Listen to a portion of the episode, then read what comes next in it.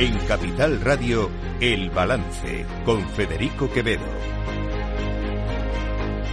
Señoras y señores, buenas noches. Bienvenidos este lunes 6 de noviembre de 2023. Son las 8, una hora menos en las Islas Canarias. Escuchan la sintonía de Capital Radio les invito a que nos acompañen desde ahora y hasta las 10 de la noche aquí en El Balance, donde les vamos a contar toda la actualidad de esta jornada. Una jornada de lunes en la que la pregunta que nos hacemos es ¿hasta dónde es capaz de perder la dignidad Pedro Sánchez? ¿Hasta dónde? Miren, eh, pensábamos que esto de la ley de amnistía estaba ya eh, más o menos cerrado.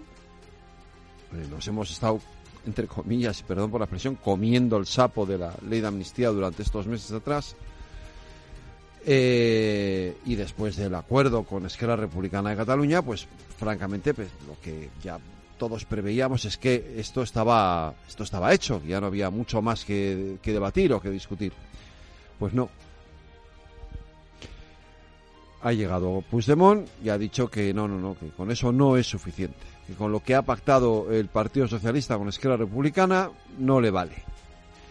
Que ahora la amnistía no puede circunscribirse solamente a los hechos que hayan tenido que ver con el proceso y con el, el, primer referéndum ilegal, aquel que convocó Artur Mas en el año 2014, sino que hay que incluir en la amnistía eso que ellos llaman el lawfare, es decir, la guerra judicial contra el catalanismo, contra el independentismo. Es decir, que todos los que han cometido delitos, sea el tipo que sea, pero tengan ocho apellidos catalanes, esos van a salir por la puerta porque Puigdemont quiere que ni Puyol, ni Laura Borrás, ni Gonzalo Boyé, ni ninguno de estos se han cometido delitos de corrupción, de puñetera corrupción, estén en la cárcel o estén condenados. Quiere amnistiarlos a todos. Claro, esto eh, choca con lo que pues con lo que han dicho otros dirigentes políticos. De hecho, eh, hoy, eh, tanto en Sumar como en la Esquerra Republicana, eh, han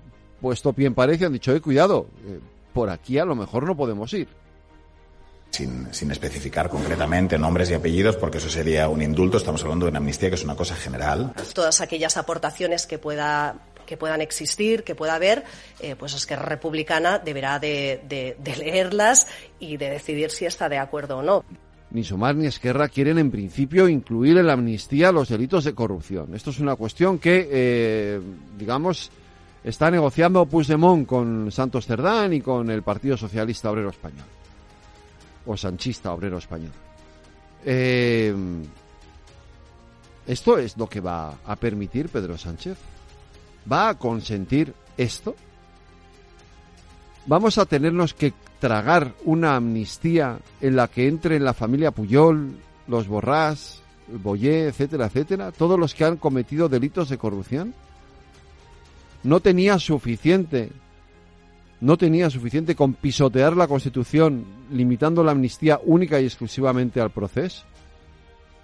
Hay que pisotearla todavía más, hay que pisotear todavía más ese artículo de igualdad, ese derecho de igualdad ese principio, perdón, de igualdad ante la ley de todos los ciudadanos de este país, ¿lo vamos a pisotear hasta ese extremo? ¿A cambio de una investidura? ¿Esto es lo que valen siete votos de una investidura? Qué triste, ¿verdad? Así no me extraña que el presidente del Partido Popular, indignado con todo esto, nos llame o llame a los españoles a manifestarse el próximo domingo en todas las ciudades de España. Pero estaremos el 12 de noviembre a las 12 de la mañana en todas las plazas de las capitales de provincia de España, recordando que somos una democracia y un Estado de Derecho.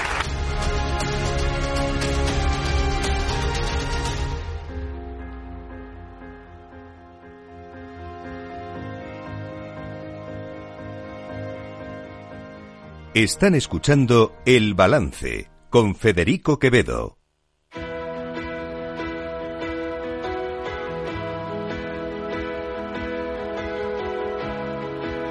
Las noticias de El Balance con Federico Quevedo, Aida Esquirej y Lorena Ruiz. Aida Esquirej, buenas noches. Buenas noches. Lorena Ruiz, buenas noches. Buenas noches. Pues no tenemos acuerdo. A día hasta ahora, a las 8 y 5 minutos de la tarde, no hay acuerdo todavía con Junts.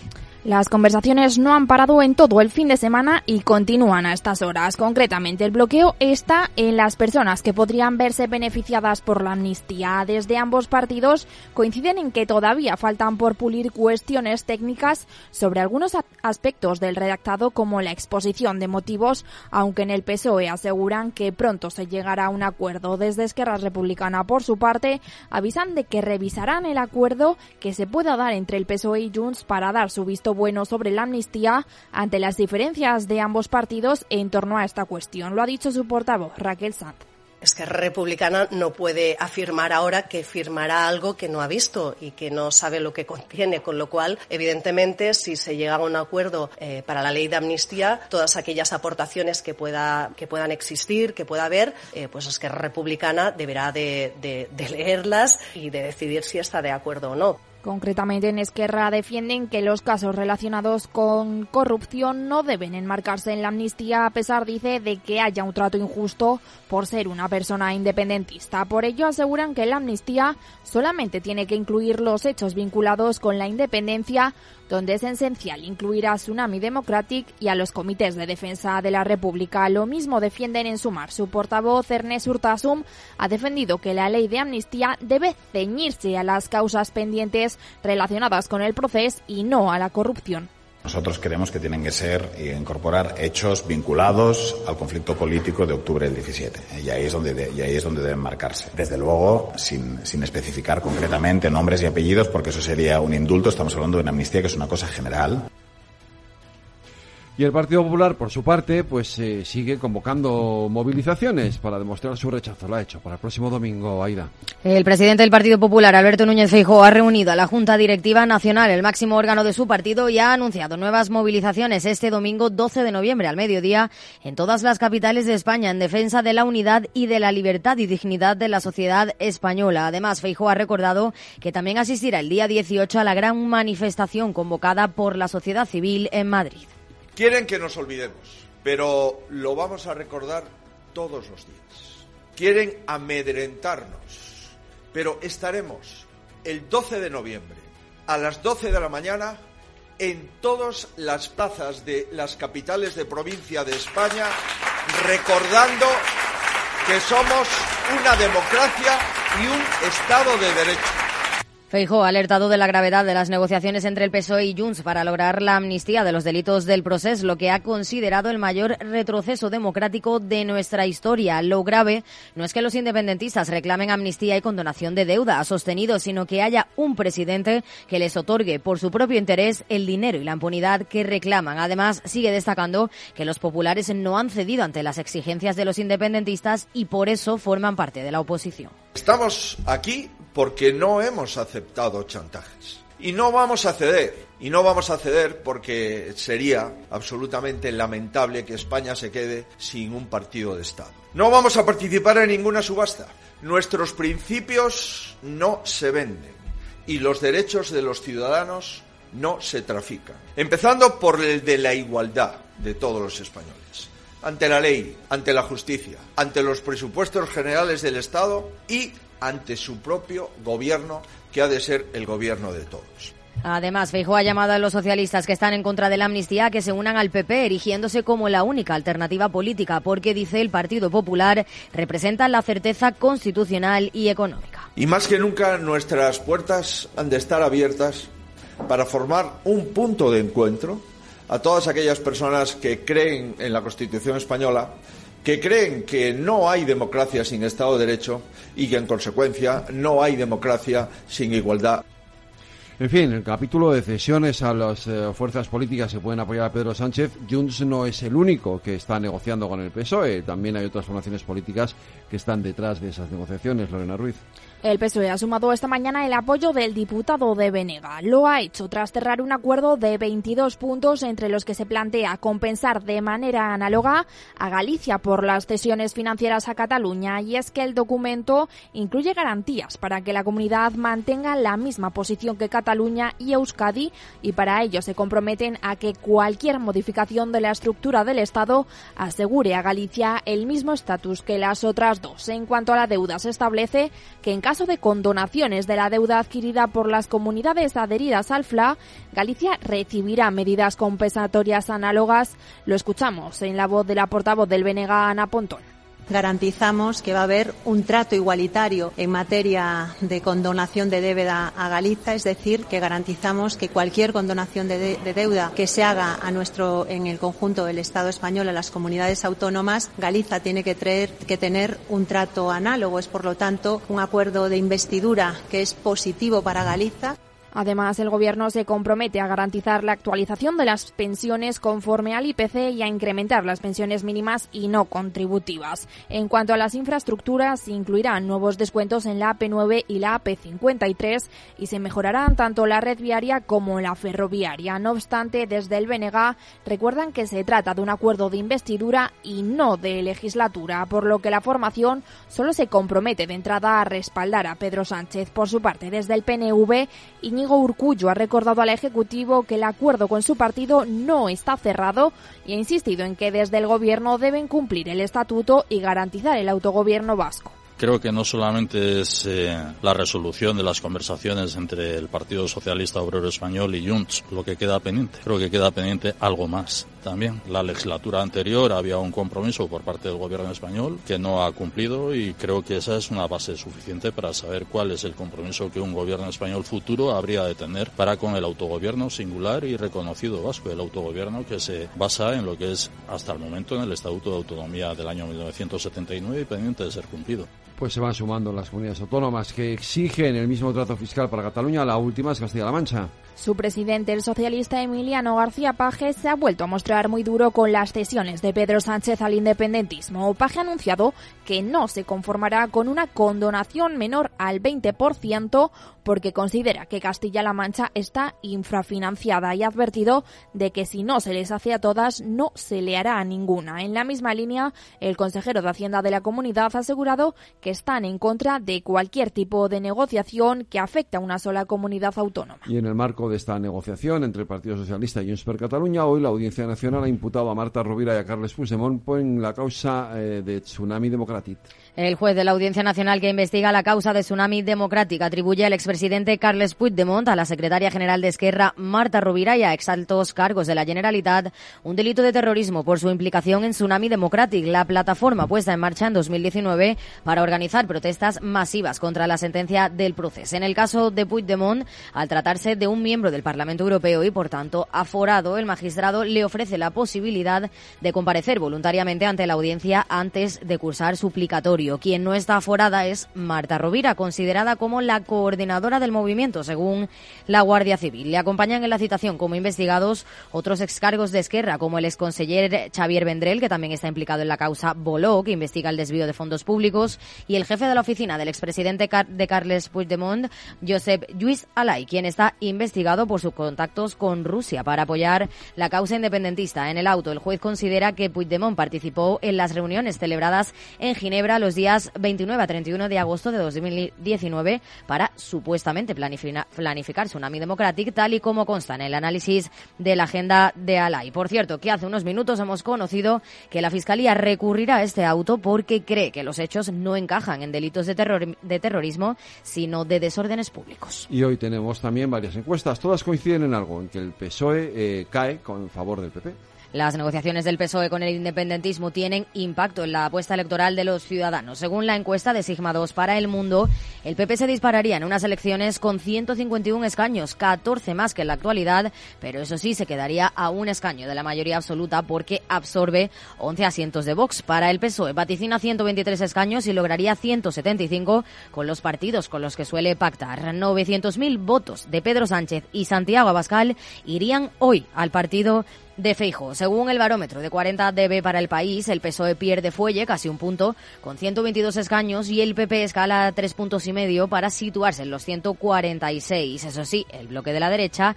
seguiría también sin lograr la mayoría absoluta por el retroceso de Vox, que perdería siete diputados. Y el barómetro de GAT3 para ABC pregunta sobre la amnistía. Casi la mitad de los votantes socialistas se sitúa en contra de la medida de gracia, coincidiendo con más del 60% de los españoles que también se oponen, incluidos uno de cada tres electores de Sumar. Además, el 52,5% de ciudadanos creen que la investidura de Sánchez es negativa, aunque dos tercios la dan por descontada. Y en los mercados, Aida Esquire. El IBEX 35 cierra a la baja, cediendo un 0,56% en los 9.241 puntos. En una jornada de tono también negativo en Europa. Dentro del selectivo español han destacado las alzas en Grifols, Acerinox o CaixaBank y las caídas en Colonial, Merlin, Celnex o Santander, Iberdrola e Inditex, que han perdido más de un punto porcentual. SACIR, que ha llegado a ceder más de un 5% tras anunciar una oferta incentivada de unas obligaciones convertibles, se ha recuperado y ha perdido solo un 0,42%.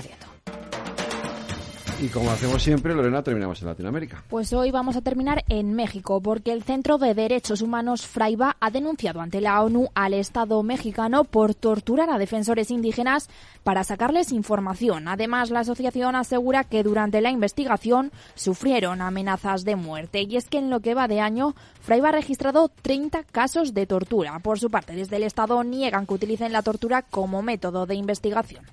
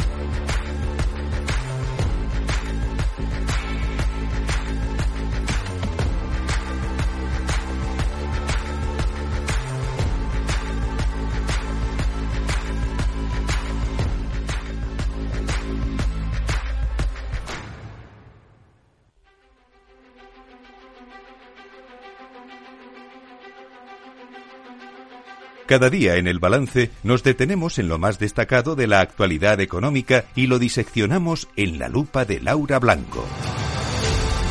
Laura Blanco, buenas noches. Buenas noches, Federico, ¿qué tal? Muy bien. Bueno, hoy tenemos un nombre propio, ¿no? Del que tenemos que hablar, porque además estamos ahí volcados en Capital Radio, ¿no? Eh, Antonio Saiz del Castillo, bueno, pues el maestro, el eh, introductor del análisis técnico en España. Eh, hoy Capital Radio le ha brindado un homenaje. Luis Vicente Muñoz le ha brindado un homenaje. Estamos en el Cogitín, eh, en el Colegio de, Ingenieros de Madrid, que nos ha cedido su espacio. Bueno, pues para escuchar frases de otros grandes del análisis técnico en España, que fueron sus alumnos, que bebieron de él. Por ejemplo, hoy Gerardo Ortega, en este homenaje que se le ha brindado a Saez del Castillo, decía él abrió caminos que ahora son autopistas, porque efectivamente cuando Antonio Sáez del Castillo empieza a hablar del análisis técnico y empieza a establecer la posibilidad de que eh, los precios, se pueda establecer un escenario, los precios de las acciones en base a un gráfico y no en base a los conceptos fundamentales de una empresa, como es la facturación, el beneficio o el cash flow, nadie lo hacía en España. Eh, se hacía fuera, pero alguien fue el primero que empezó a introducir este concepto en España. Y hoy, bueno, pues Capital Radio, Antonio Sáez del Castillo, al maestro de maestros del análisis técnico, le, le ha rendido, le hemos rendido un homenaje que, Fede, ha, ha sido emotivo. Em, ha sido bonito, nos hemos reído. Eh, él, él, siempre ha llevado por delante una idea y es eh, cómo los mercados son manipulación y cómo los mercados son eh, la manera en la que a los ahorradores y a los inversores se nos roba el dinero. Incluso llegaba a decir al término de, su eh, ponencia que las empresas cuando salen a bolsa tienen fecha de, caducidad.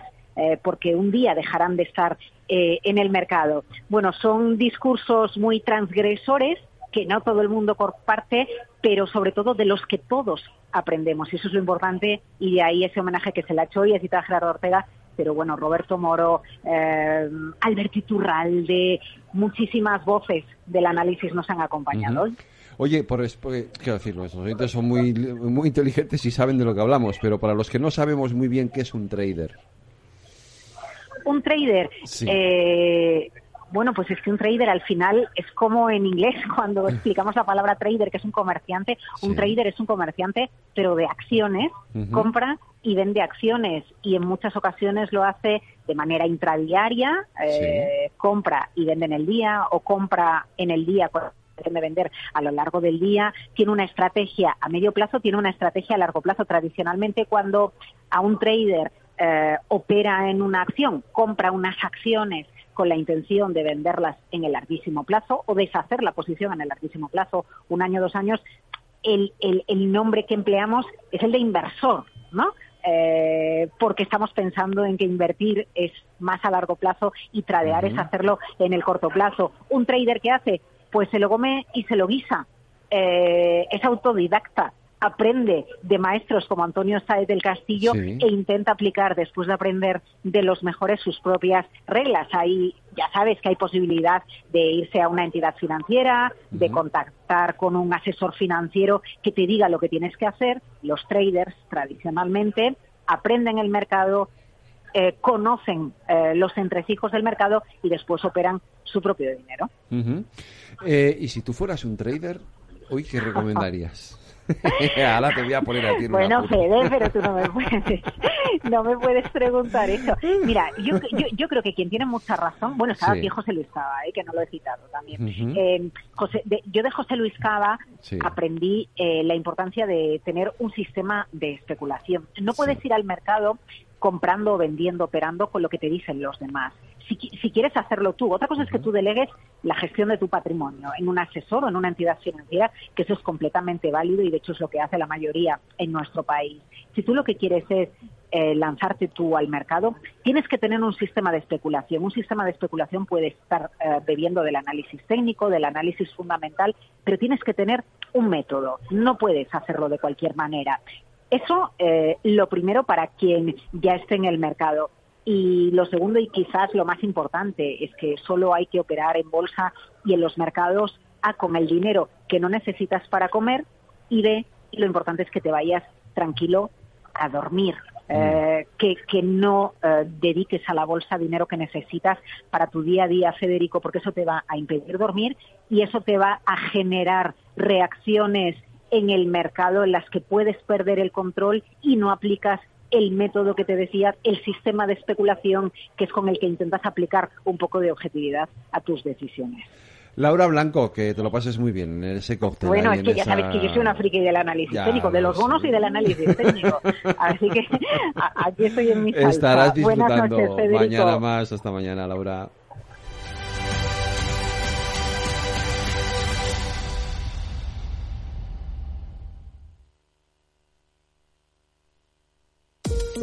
Mientras la ciberseguridad de la información tradicional gira en torno al software y al modo en el que se implementa, la seguridad del IoT incorpora más complejidad. La conectividad ofrece cada vez más escenarios con multitud de dispositivos conectados, donde el más trivial puede llegar a ser peligroso si resulta comprometido. Las soluciones Zero Trust de Zscaler permiten reducir estos riesgos. Descubra más en zscaler.es.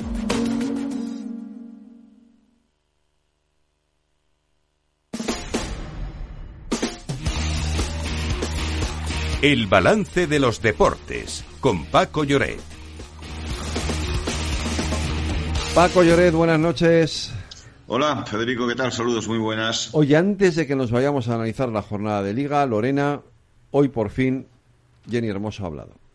La jugadora ha hablado ante la revista GQ que le ha premiado como la mujer del año sobre uno de los episodios más vergonzosos de su carrera. Hermoso ha confesado que ha vivido un momento muy difícil y que gracias a su psicóloga no se plantea dejar el fútbol. Además ha denunciado haber tenido que asumir las consecuencias de un acto que no provocó y ha llegado a recibir amenazas por ello. No obstante, a pesar de todo, la jugadora no se arrepiente de lo sucedido y es que ha dicho que si tiene que poner la cara para conseguir un cambio, hará. Pues eh, ahí está, Paco. Eh, eh, Paco. Paco, ahí está lo de Jenny. Sí, sí, bueno, estamos. la última vez que hablamos del tema, creo que ya veíamos venir que se intenta recuperar la normalidad. mañana creo que además hay en Barcelona la gala del fútbol femenino. Yo creo que poco a poco se va encauzando todo y se supera esta situación tan convulsa ¿no? que hemos que hemos vivido y que ha dejado sin duda una pues secuelas que, que si se aprovechan para eh, organizar una competición, mejorarla y poco a poco progresar, nada es de un día para otro, yo creo que eso sería muy, muy importante de cara a, a, estabilizar el fútbol femenino. Primero, España es campeona del mundo y eso son palabras mayores. Bueno, jornada de liga. Eh, lo más sorprendente es empate ayer a cero del Madrid con el Rayo Vallecano eh, y hoy tenemos un un partidazo a las a las nueve, un Getafe Cádiz. Que Bueno, lo de partidazo lo has dicho tú. Bueno, vale. Eh, con todo el respeto, es un partido que tiene una pinta de áspero, es decir, porque Getafe, el Getafe y el Cádiz además están muy acuciados por la situación. Yo de la jornada te destaco primero al Girona, el, que cuatro, hablando dos, cuatro a los Asuna en su casa, a, a, domicilio. Joder, no está mal. ¿eh? Eh, es, no está mal y que es el líder ahora mismo de la clasificación y, y qué quieres que te diga. Y luego, bueno, pues en esta especie de duelo que ahora mismo los cuatro equipos que irían al Champions son dos de Madrid y dos de Cataluña, eh, salen bien parados los catalanes porque el Barça ganó in extremis con el Bar en San Sebastián en un partido muy equilibrado. Eh, y eh, sobre todo a mí me sorprende el pinchazo del Atlético en Las Palmas. Llevaba seis victorias seguidas. El equipo canario jugó muy, muy bien. Y del partido de ayer en el Bernabéu, pues vi un Rayo mm, que es un equipo muy voluntarioso, muy tenaz, eh, es un equipo muy mm, de estos que te plantan muchas dificultades siempre. Y al Madrid lo, ves, lo vi espeso, con un Bellingham que esta vez no marcó y que incluso casi se lesiona. Vamos a ver cómo transcurre la semana, porque tenemos Champions. y luego... El miércoles tiene partido con Braga. Sí, pero es un partido, para el Madrid de, trámite, sinceramente. Eh, puede dosificar, pero también imagino que él pensará con la selección inglesa. Bueno, hay jornada el próximo sábado, juegan Madrid-Valencia. Y eh, la clasificación, pues lo que te dice es eso, ¿no? Que jornada negra para los dos equipos de Madrid y muy positiva para los dos equipos catalanes que ganaron fuera. Por lo demás, ojo al Villarreal, que sigue complicándose la vida, 2-3. El lunes ganó mm, de la misma manera que ayer perdió, mismo marcador y mismo desarrollo Hubo mucha polémica en dos partidos, el Celta-Sevilla, el sábado en Balaidos. Lo del Celta es para que, bueno, para que el estamento arbitral se lo haga mirar, ¿no? Fue una situación absurda la que se vivió en el último minuto y Rafa Benítez y todo el celtismo están indignados. Y luego en Mestalla ayer también hubo mucha polémica. Ganó el Valencia 1-0 con un penalti de ciencia ficción que pitó el colegiado al borde del descanso y que dio pie luego a un enfrentamiento verbal entre el entrenador del Granada, valenciano, Paco, López, y Hugo Duro, eh, jugador eh, valencianista, que por cierto tuvo una lesión grave en Bilbao y que sin embargo se pudo, se pudo recuperar. Así las cosas, bueno, pues eh, estamos ya viendo cómo hay equipos que van hacia arriba. el caso, por ejemplo, también del Betis, con polémica arbitral, y queda muy cuestionado el estamento. En esta crisis del fútbol a nivel de la federación tras la salida de Rubiales, del escándalo de Enríquez Negreira, la aplicación del VAR está dando pie a muchísimas, a muchísimas situaciones incomprensibles. Y de verdad te lo digo, al final ya perdemos la perspectiva de qué es un penalti y qué no es un penalti. Es verdad, efectivamente. Oye, eh, mm, cambiando de deporte, eh, tenemos que hacer un brevísimo comentario, porque nos tenemos, que ir cerrando ya, eh, de ese podium de Fernando Alonso, que hacía mucho. Sí, y, ese adelantamiento, que fue brutal. Mm. Sí, sí, a última hora sobre Chico Pérez, eh, bueno, fue algo increíble. Eh, mira, yo pensé que era un homenaje a Ayrton Senna. Sí, sí, porque, eh, por dónde era, por cómo fue, y sobre todo ha sido una muestra de genialidad que ha tenido el reconocimiento de, yo creo que de rivales y de la prensa, ¿no? Fue una genialidad propia de un grandísimo, un grandísimo piloto, ¿no? Al final acabó tercero y ahora mismo, pues, ha recuperado, no tengo que decir que haya recuperado crédito, ¿no? Pero es la demostración de que con Alonso en la pista puede pasar cualquier cosa, ¿no? Cualquier cosa. Fue como un truco de magia y, y, una acción tremenda. Pues Paco Lloret, mañana más deportes, aquí en el balance. Un abrazo. Cuídate, esta mañana.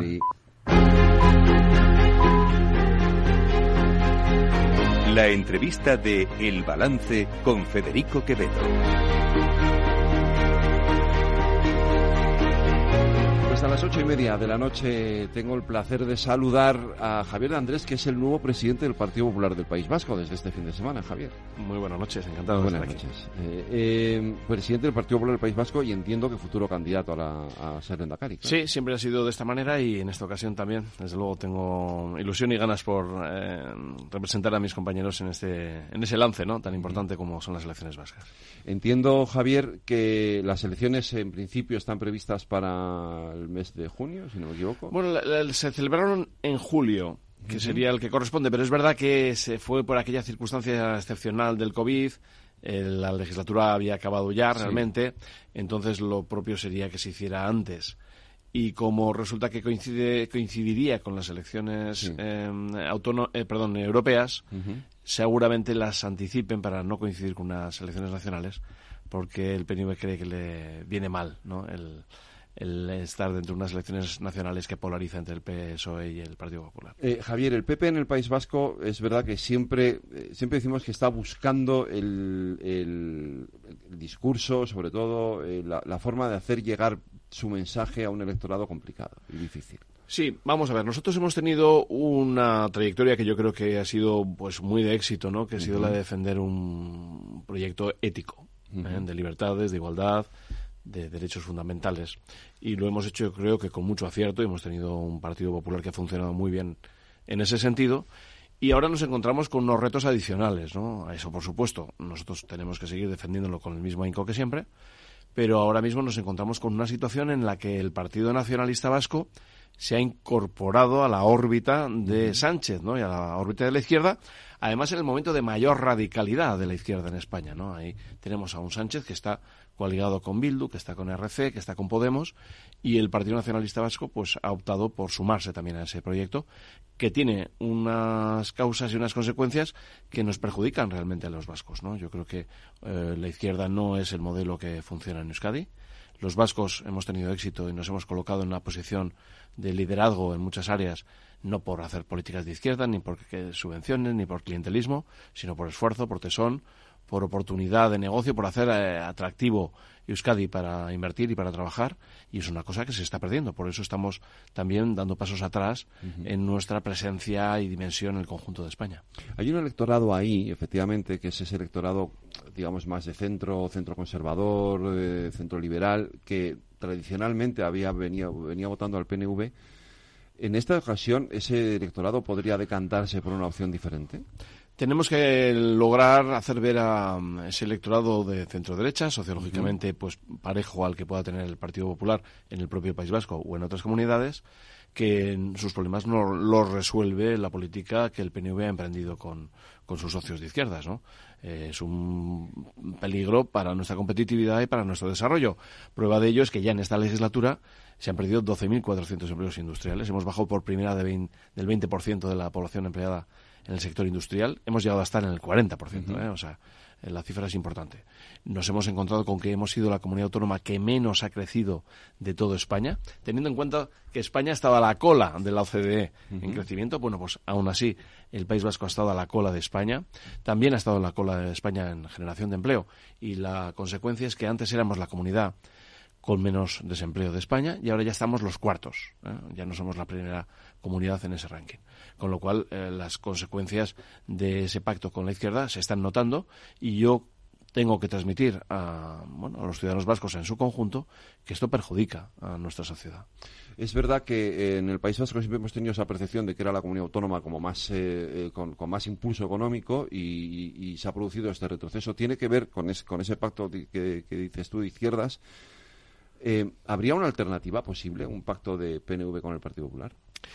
Yo veo difícil que el PNV cambie una estrategia que no es de ahora, es desde hace mucho tiempo. ¿no? Hay que pensar que el Partido Nacionalista Vasco ha gobernado siempre en Euskadi, nunca ha tenido mayoría absoluta, siempre ha gobernado con otros partidos y ha invitado y han formado parte de su gobierno Izquierda Unida, Alternativa, que está ahora dentro de Bildu, Euskal Cartasuna, que está ahora también dentro de Bildu, y por supuesto el Partido Socialista, con el que ha sido socio pues casi siempre, ¿no?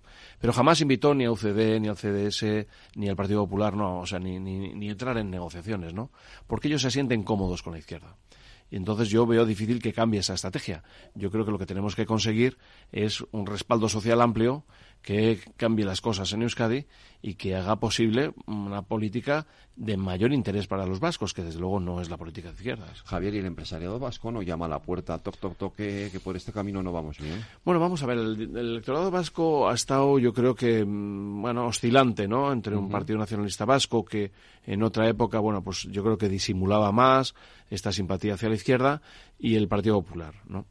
En este momento yo veo que hay una cierta preocupación en el empresariado vasco. Han salido ya algunos foros en los que advierten del deterioro de la competitividad en Euskadi.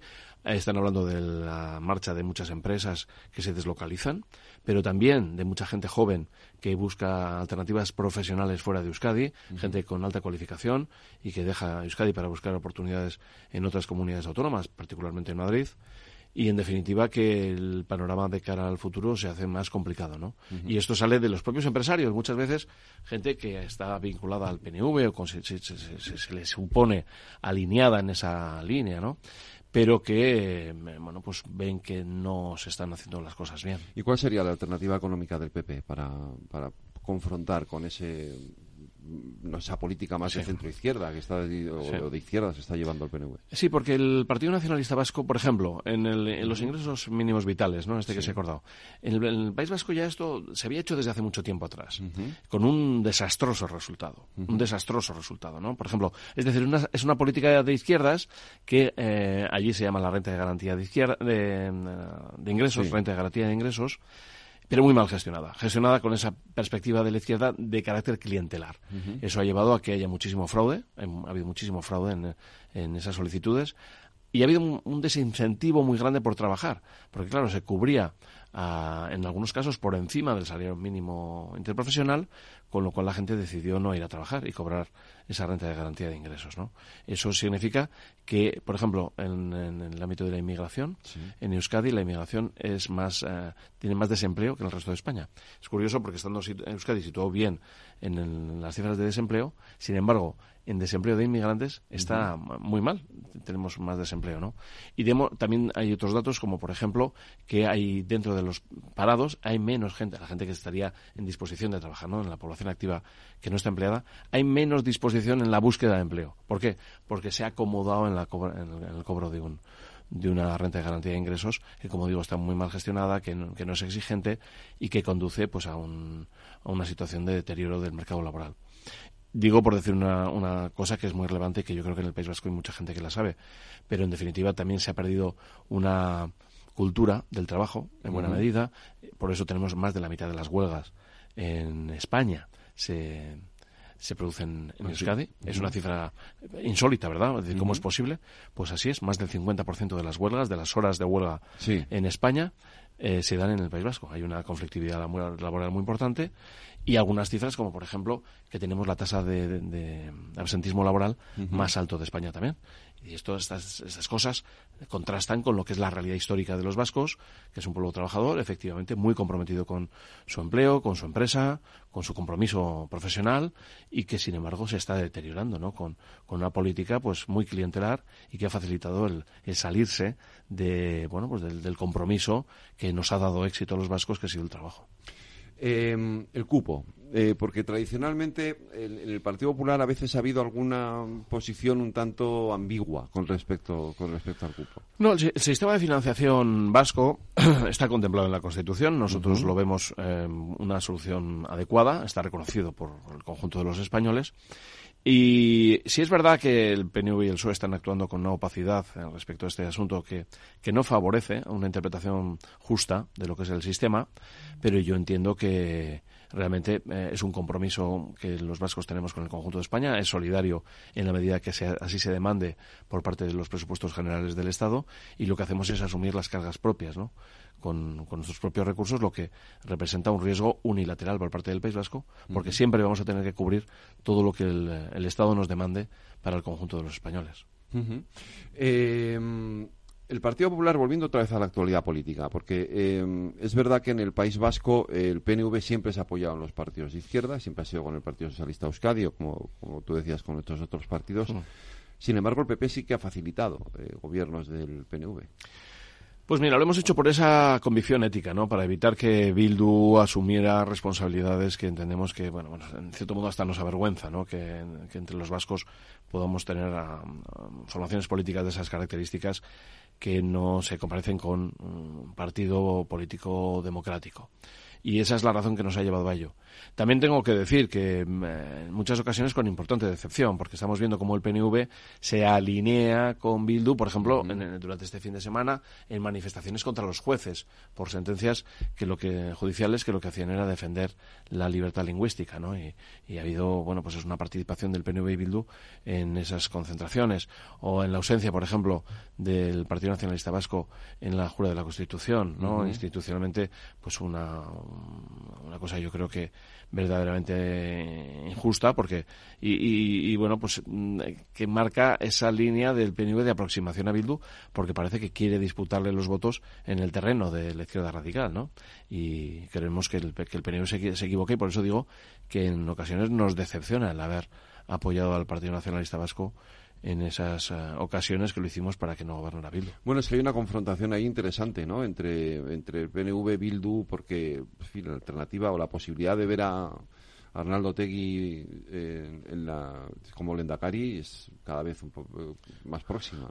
Bueno, yo no lo veo porque entiendo que hay un pacto entre el PSOE y el PNV que va a prevalecer, ya lo tienen suscrito, es el que conduce a que el PNV apoye a Sánchez ahora en el gobierno de España y luego hará lo propio el PSOE en el eh, País Vasco, que además es una cosa que les conviene a los dos porque entre ambos suman la mayor parte de las instituciones en el País Vasco y principalmente el, el gobierno vasco, las diputaciones, eh, los ayuntamientos de las capitales, etcétera, que con eh, que en otras sumas, por ejemplo, PSOE y Bildu no se produce. Entonces, yo creo que indudablemente se va a reeditar el pacto entre el PNV y el Partido Socialista, en el cual es posible que no haya una mayoría suficiente y requieran de eh, bueno, pues eh, para algunas decisiones de otras formaciones políticas. Nosotros queremos estar ahí, desde luego, decidiendo, influyendo, no para estar en el gobierno, no tenemos ninguna inquietud por estar en un gobierno eh, participado por PSOE o por el PNV, con los cuales nosotros pues tenemos muy importantes diferencias, pero sí que desde luego los votos y la representación de la gente del Partido Popular va a servir para intentar dar un giro en la política fiscal, en la política de gasto, en la desastrosa ineficiencia del sistema administrativo vasco que ha conducido a que, por ejemplo, el sistema educativo o la mm, atención sanitaria sea la más cara de España y, sin embargo, no sea la mejor de España. O sea, dicho de otra manera, los votos del PP podrían ser una alternativa a Bildu. Bueno, desde luego todo el mundo sabe que la posición del Partido Popular mm, es la más eficaz para evitar que, haya gobiernos como el de Bildu o cosas semejantes. ¿Qué lectura hace el PP de la éxito, entre comillas, que está teniendo Bildu en el País Vasco. Es verdad que hubo un tiempo, y recuerdo en las anteriores elecciones, que Podemos era como de pronto aparecía o no resurgía como una fuerza mayoritaria entre los, sobre todo entre los más jóvenes y de pronto han desaparecido, se han diluido en esto de Bildu y Sí, sin lugar a dudas, el, ahí el Partido Nacionalista Vasco y el Partido Socialista han tenido un éxito importante, ¿no? Eh, han incorporado a Bildu a sus pactos y eso ha blanqueado a Bildu y lo ha convertido en una opción, pues que mucha gente que eh, cree en lo que están diciendo y haciendo el PNV y el PSOE, pues lo ve como un partido más en el cual puede confiar. Es decir, le, han hecho el trabajo realmente a Bildu entre el Partido Nacionalista Vasco y el Partido Socialista, y estas son las consecuencias. Javier, eh, de cara a esas elecciones, que entiendo que son unos meses, eh, el equipo, ¿cómo se va a conformar el Partido Popular del País Vasco y cómo se va a hacer todo el proceso para generar esa ilusión? Bueno, pues la verdad es que yo estoy muy contento en ese sentido porque hemos conseguido constituir un equipo que ha sumado el 97% de los apoyos del Partido Popular del País Vasco y además este es un resultado cierto ¿eh? porque fue en, unas urnas en voto secreto y tengo la satisfacción de que la gente tuviera la ilusión en que tenemos una capacidad y un proyecto que va a generar eh, expectativas y, y resultados en Euskadi. Y para ello cuento con gente muy mm, veterana, con ya mucha experiencia, que conoce el, propio partido y que conoce las administraciones vascas, como Esther Martínez, que va a ser mi secretaria general, que ya es mi secretaria general. Pero también hemos incorporado gente joven. Eh, tenemos que ir formando el Partido Popular mm, del futuro inmediato, ya con personas que, que tienen una cualificación eh, personal y profesional importante y que apuntan a una nueva forma también de expresarse, de poder llegar al público joven y en ese sentido también estoy encantado. Eh, yo sé que preguntar por Vox es complicado, pero, pero si Vox sigue siendo ahí eh, una especie de mosca cojonera para el Partido Popular en el País Vasco. Bueno, pues vamos a ver. Lo que ocurre es que Vox es una mm, es una pena. Eh, es una pena. Es una pena porque, bueno, pues en el País Vasco somos una el centro derecha español en el País Vasco, pues no, no tiene la dimensión que nos gustaría, desde luego, y el ir divididos, de manera que Vox no, no, encuentra representación. No tiene ni un solo concejal. No tiene ni un concejal. Ni un concejal dentro del País Vasco, pero claro, pero ha, conducido a que nos eh, que nosotros sí que perdamos más concejales. Por ejemplo, el caso de Vitoria. Vitoria hubiéramos podido ser la primera fuerza de Vitoria y, bueno, pues esa división pues ha conducido a que Vox no eh, consiga ningún concejal y que la primera fuerza en Vitoria haya sido Bildu. Entonces, por eso digo que es una pena que esos votos acaben de esa manera. ¿Quién es Javier Andrés, además de periodista? bueno, pues soy un padre de familia, soy una persona que me gusta cocinar, que, que me gusta algo el deporte. no conozco a ningún vasco que no le guste cocinar. y comer también me gusta, claro que sí. Y, me gusta estar con mis amigos y tomar cervezas, ¿no? O sea, una persona muy, muy común y muy común particularmente en el País Vasco. Eh, uno es periodista, eh, yo siempre digo que esto es como el sacerdocio, es vocacional, o sea, dura siempre. Uno es periodista, aunque incluso aunque se meta en política. Sí, porque lo que nos gusta a los periodistas, y yo creo que también a los políticos, que son dos eh, cosas bastante parejas, es explicarnos y convencer, ¿no? Yo creo que es algo que, que tenemos vocacionalmente yo que tengo un poco también de maestro de escuela, de escuela ¿no? Tienes unas convicciones, unas ideas, un, conocimiento, entiendes que es un conocimiento y lo quieres expresar. Es verdad que el maestro de escuela, afortunadamente, no es tan ideológico, es más eh, objetivo, pero en el periodismo también es más objetivo que, que la política, pero coinciden en esa, ese afán de, comunicar, de expresar, de contar lo que piensas y conseguir que la gente te escuche con interés. Javier Andrés, ha sido un placer tenerte aquí en los micrófonos de Capital Radio en el balance. Para mí también lo ha sido y siempre que lo. Un abrazo, suerte y ánimo. Muchas gracias.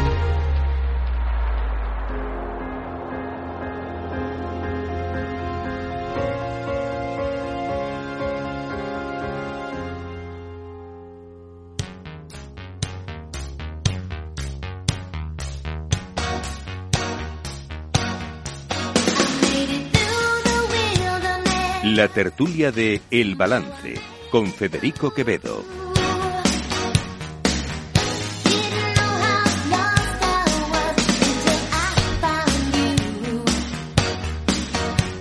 Ay, las que esto es de la época en la que yo iba a la universidad.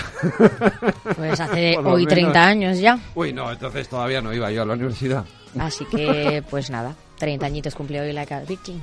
Eh, Laika Virgin, este se, se grabó un 6 de noviembre, efectivamente, eh, de hace 30 años. De 1984. nada más y nada menos. Pues con Laika Virgin vamos a conocer los temas de la tertulia de hoy. Venga, adelante. Buenas noches, tertulianos. Vamos a lo nuestro, que es la ley de amnistía. El órdago final de Puigdemont al PSOE deja en vilo el acuerdo de momento. ¿Cuál es el asunto de fondo?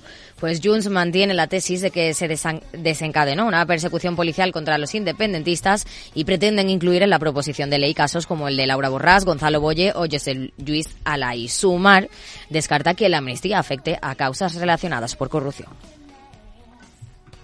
Nosotros creemos que tienen que ser e incorporar hechos vinculados al conflicto político de octubre del 17. Y ahí es donde, y ahí es donde deben marcarse. Desde luego, sin, sin especificar concretamente nombres y apellidos, porque eso sería un indulto. Estamos hablando de una amnistía que es una cosa general. Las presiones finales de Junts deben entenderse en el contexto de las rivalidades internas entre los independentistas, que pintan a Esquerra como colaboracionista con el gobierno frente a un Puigdemont irredento. Los republicanos, por lo pronto, dicen que revisarán el acuerdo es que Republicana no puede afirmar ahora que firmará algo que no ha visto y que no sabe lo que contiene, con lo cual, evidentemente, si se llega a un acuerdo eh, para la ley de amnistía, todas aquellas aportaciones que, pueda, que puedan existir, que pueda haber, eh, pues es que Republicana deberá de, de leerlas y de decidir si está de acuerdo o no.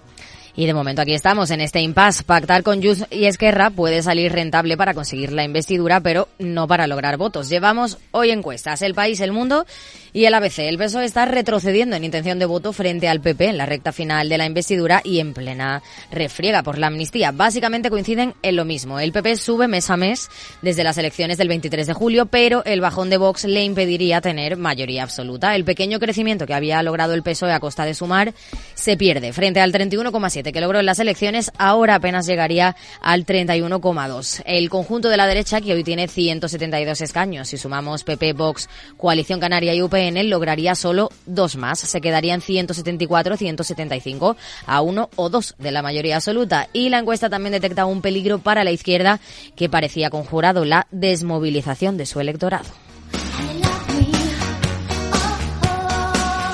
Feijóo, por su parte, prosiguió ayer su campaña contra esta medida. No nos vamos a quedar quietos, no nos van a callar, dijo ante cientos de manifestantes en Valencia y hoy ha anunciado movilizaciones en todas las capitales de provincia para el próximo domingo.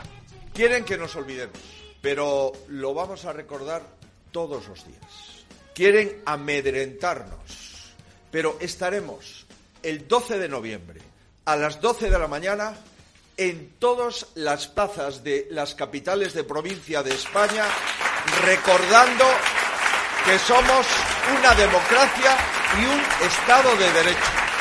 Y hablando de manifestaciones, polémica por convocar a la gente en las sedes del PSOE. Hoy Feijóo ha esquivado el asunto, pero ya ha hablado Mazo. A mí las manifestaciones tengo que deciros que en la puerta de los partidos no son las que más me gustan. No me gusta irme a la sede de los distintos por muy en contra que esté de ellos. No creo que sea lo más acertado. Pero en cualquier caso, entiendo que la gente esté muy soliviantada en España y muy indignada con lo que está pasando. Son verdad las dos cosas. En fin, el PP adueñándose de la calle, pero eso no era cosa de la izquierda, si es que ya nada es lo mismo. ¡Viva el vino! Gracias, Aida Esquire. Voy presentando al Sarnay. Buenas noches. Buenas noches. Dani Gamarra, buenas noches. Buenas noches. Hugo Martínez Abarca, buenas noches. Hola, buenas noches. Cristina López Cobo, buenas noches. Buenas noches. Pues, eh, eh, ¿por dónde queréis empezar? Que, si queréis empezamos por el, por esto que está ocurriendo hoy. El, eh, la Audiencia Nacional ha decidido procesar o imputar como por delitos de terrorismo a Puigdemont y a Marta Rovira. La Fiscalía dice que no es terrorismo, que son desórdenes públicos desde algunos ámbitos se critica a, lo, a, los jueces por estar utilizando esto en, en, en plena negociación. Eh, en fin, Cristina. Bueno, pues eh, la verdad que eh, le crecen los enanos a, Sánchez por, en la negociación, vamos, porque ya es lo que faltaba, ¿no? Pero, pero bueno, los delitos están ahí, si hay indicios, pues eh, está, para eso están las imputaciones y, y desde luego que lo, lo, que pasa es que yo pienso, pienso que Puigdemont debe estar un poco como, como creyéndose pensando, bueno, ya, o sea, imputarme, venga, una más, pero que... Mm esto tiene un recorrido muy corto porque estoy aquí negociando todo y, y, y, no, va, no, no, va, no va a tener recorrido al fin y al cabo. O sea, yo creo que Puigdemont debe estar en esa postura porque es que si no, no hay investidura. De hecho, ya la Fiscalía ya quiere devolver eh, la no, causa claro. a los juzgados de Cataluña. O sea, uh -huh. ya... Eh, cuando han anunciado esto, ha sido esta, esta, esta mañana, mañana sí. y esta tarde estaba la Fiscalía diciendo, no, hombre, no, que os estáis pasando. Uh -huh. O sea que... Bueno. Seguro Hugo se están pasando. Eh, bueno, en este caso García Castellón, que es un juez que digamos que tiene una, una trayectoria. trayectoria. reciente que es como mínimo sorprendente, ¿no? Eh, vamos, que en cuatro años de instrucción de un caso, justo hoy se te ocurra que esto es terrorismo, oye, que si es terrorismo es muy grave. Y si es terrorismo llevas cuatro años mareando la pava y hay señores que son terroristas que a los que no has imputado en cuatro años y de repente has visto la luz, ¿no? Es, jo, eh, si alguien se tomara en serio que esto es terrorismo, que sospecho que nadie se lo toma en serio, mm. eh, si alguien se lo tomara en serio, sería para preocuparse mucho por la poca diligencia de García Castellón, que ha dejado sin perseguir a terroristas durante tantísimo tiempo. Sería eh, muy preocupante. Yo creo que nadie se cree que, que eso sea terrorismo. Es evidente para qué lo quiere. Eh, es que si esto es terrorismo, nada es terrorismo. O sea, si, si, frivolizamos tanto con la palabra terrorismo, o sea, el terrorismo en España ha causado eh, mucho daño. El terrorismo ha sido, muchos, miles de ha sido el tiro en la nuca, ha sido una bomba en un tren de cercanías, eh, ha sido secuestro de gente inocente, bueno, aunque fueran culpables de nada, eh, secuestros, torturas. No es esto, esto no es terrorismo. Esto se llama, lo está llamando terrorismo para que él lo pueda gestionar él en la Audiencia Nacional. Y eso es eso es muy grave. O sea, yo no le quiero poner nombre a eso, pero eso, eso, mm, vamos, no se lo cree nadie que eso es terrorismo. Eh, o sea, estaríamos diciendo que hay terroristas sueltos por las calles de Bruselas. Eh, creo, sinceramente, que esto no se lo cree nadie y que ayer nadie pedía estas imputaciones por terrorismo porque nadie pensaba que esto fuera que esto fuera terrorismo. Y luego, esto, claro, eh, hace que luego engrandezcamos los dramas eh, se va a amnistiar a terroristas. Bueno, pues eh, claro, es que estamos llamando terrorismo a todo. Eh, mm. No, no se va a amnistiar a terroristas. y estas, este tipo de causas nos dan las razones, nos dan razones a quienes defendemos que una amnistía es más que razonable después de lo que hemos pasado durante estos cuatro años. Primero es una seis años, perdón. Primero es una torpeza táctica, ¿no? Para quienes piensan o pensamos que esto busca entorpecer la la investidura, creo que más bien al revés, hace más urgente la investidura. Eh, pero además es que dan, dan da argumentos de, mira, aquí se están haciendo las cosas muy mal, muy mal. El Estado no ha funcionado de una forma ordinaria para gestionar ese problema y, y, una prueba evidente es el auto de hoy de García Castellón, como otros de García Castellón. Os voy a dar la voz, pero después de la publicidad, Dani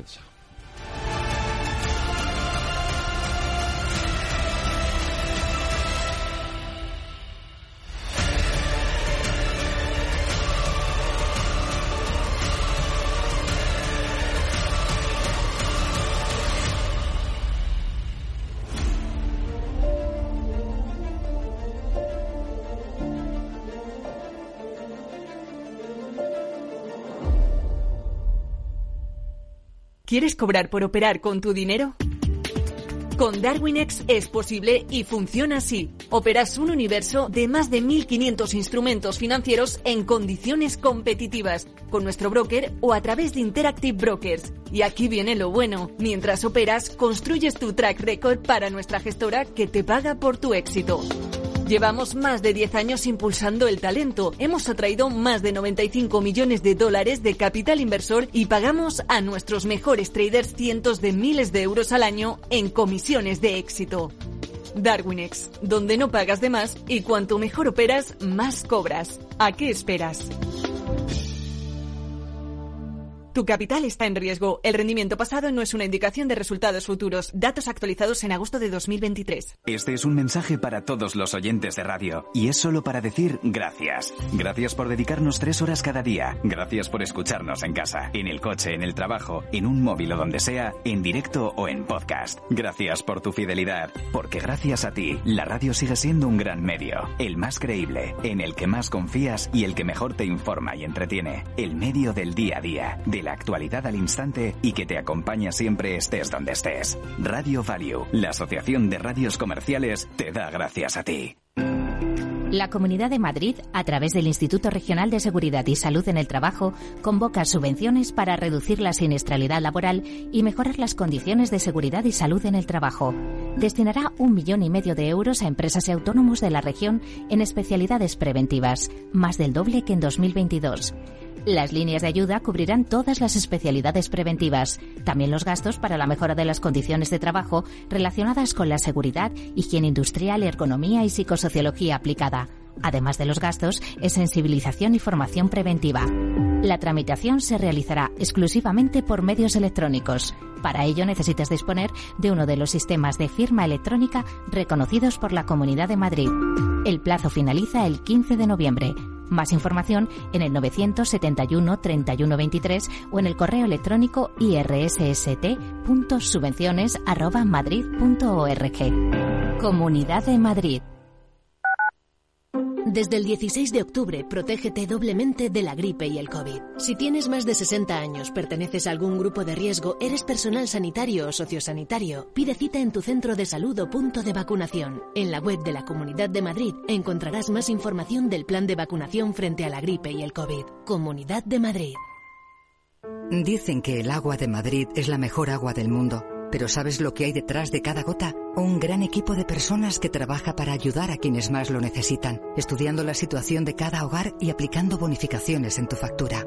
Porque no solo te ofrecemos la mejor agua, sino también el mejor servicio. Canal de Isabel II. Cuidamos el agua. Si has sufrido una agresión sexual, denuncia, porque en la Comunidad de Madrid estamos comprometidos en la lucha contra la violencia sexual. Llama al 900-599-316 cualquier día a cualquier hora. El Centro de Crisis 24 Horas de la Comunidad de Madrid para mujeres víctimas de agresiones sexuales está para ayudarte. Ministerio de Igualdad, Comunidad de Madrid.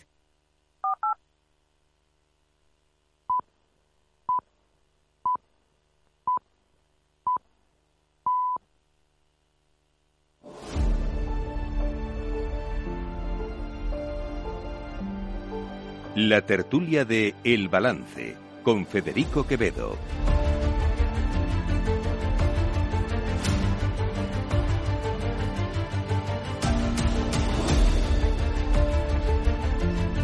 Pues a las nueve de la noche, una hora menos, en las Islas Canarias, en la sintonía Capital Radio. Continuamos con nuestro tiempo de análisis de tertulia. Se ha incorporado ya Mónica Lavín. Buenas noches, Mónica. Buenas noches. Que es diputada del Partido Popular en la Asamblea de Madrid. Eh, estábamos hablando de la decisión de la Audiencia Nacional hoy de imputar a Puigdemont y a Marta Rovira por delitos de terrorismo eh, y de luego la Fiscalía rebajar esos delitos al desorden público y cómo esto puede, si puede o no, condicionar un poco la negociación, de la que luego hablaremos más, de todas formas. Estamos solamente en este ámbito de lo judicial. Iban a hablar, vais a hablar vosotros, Dani, venga.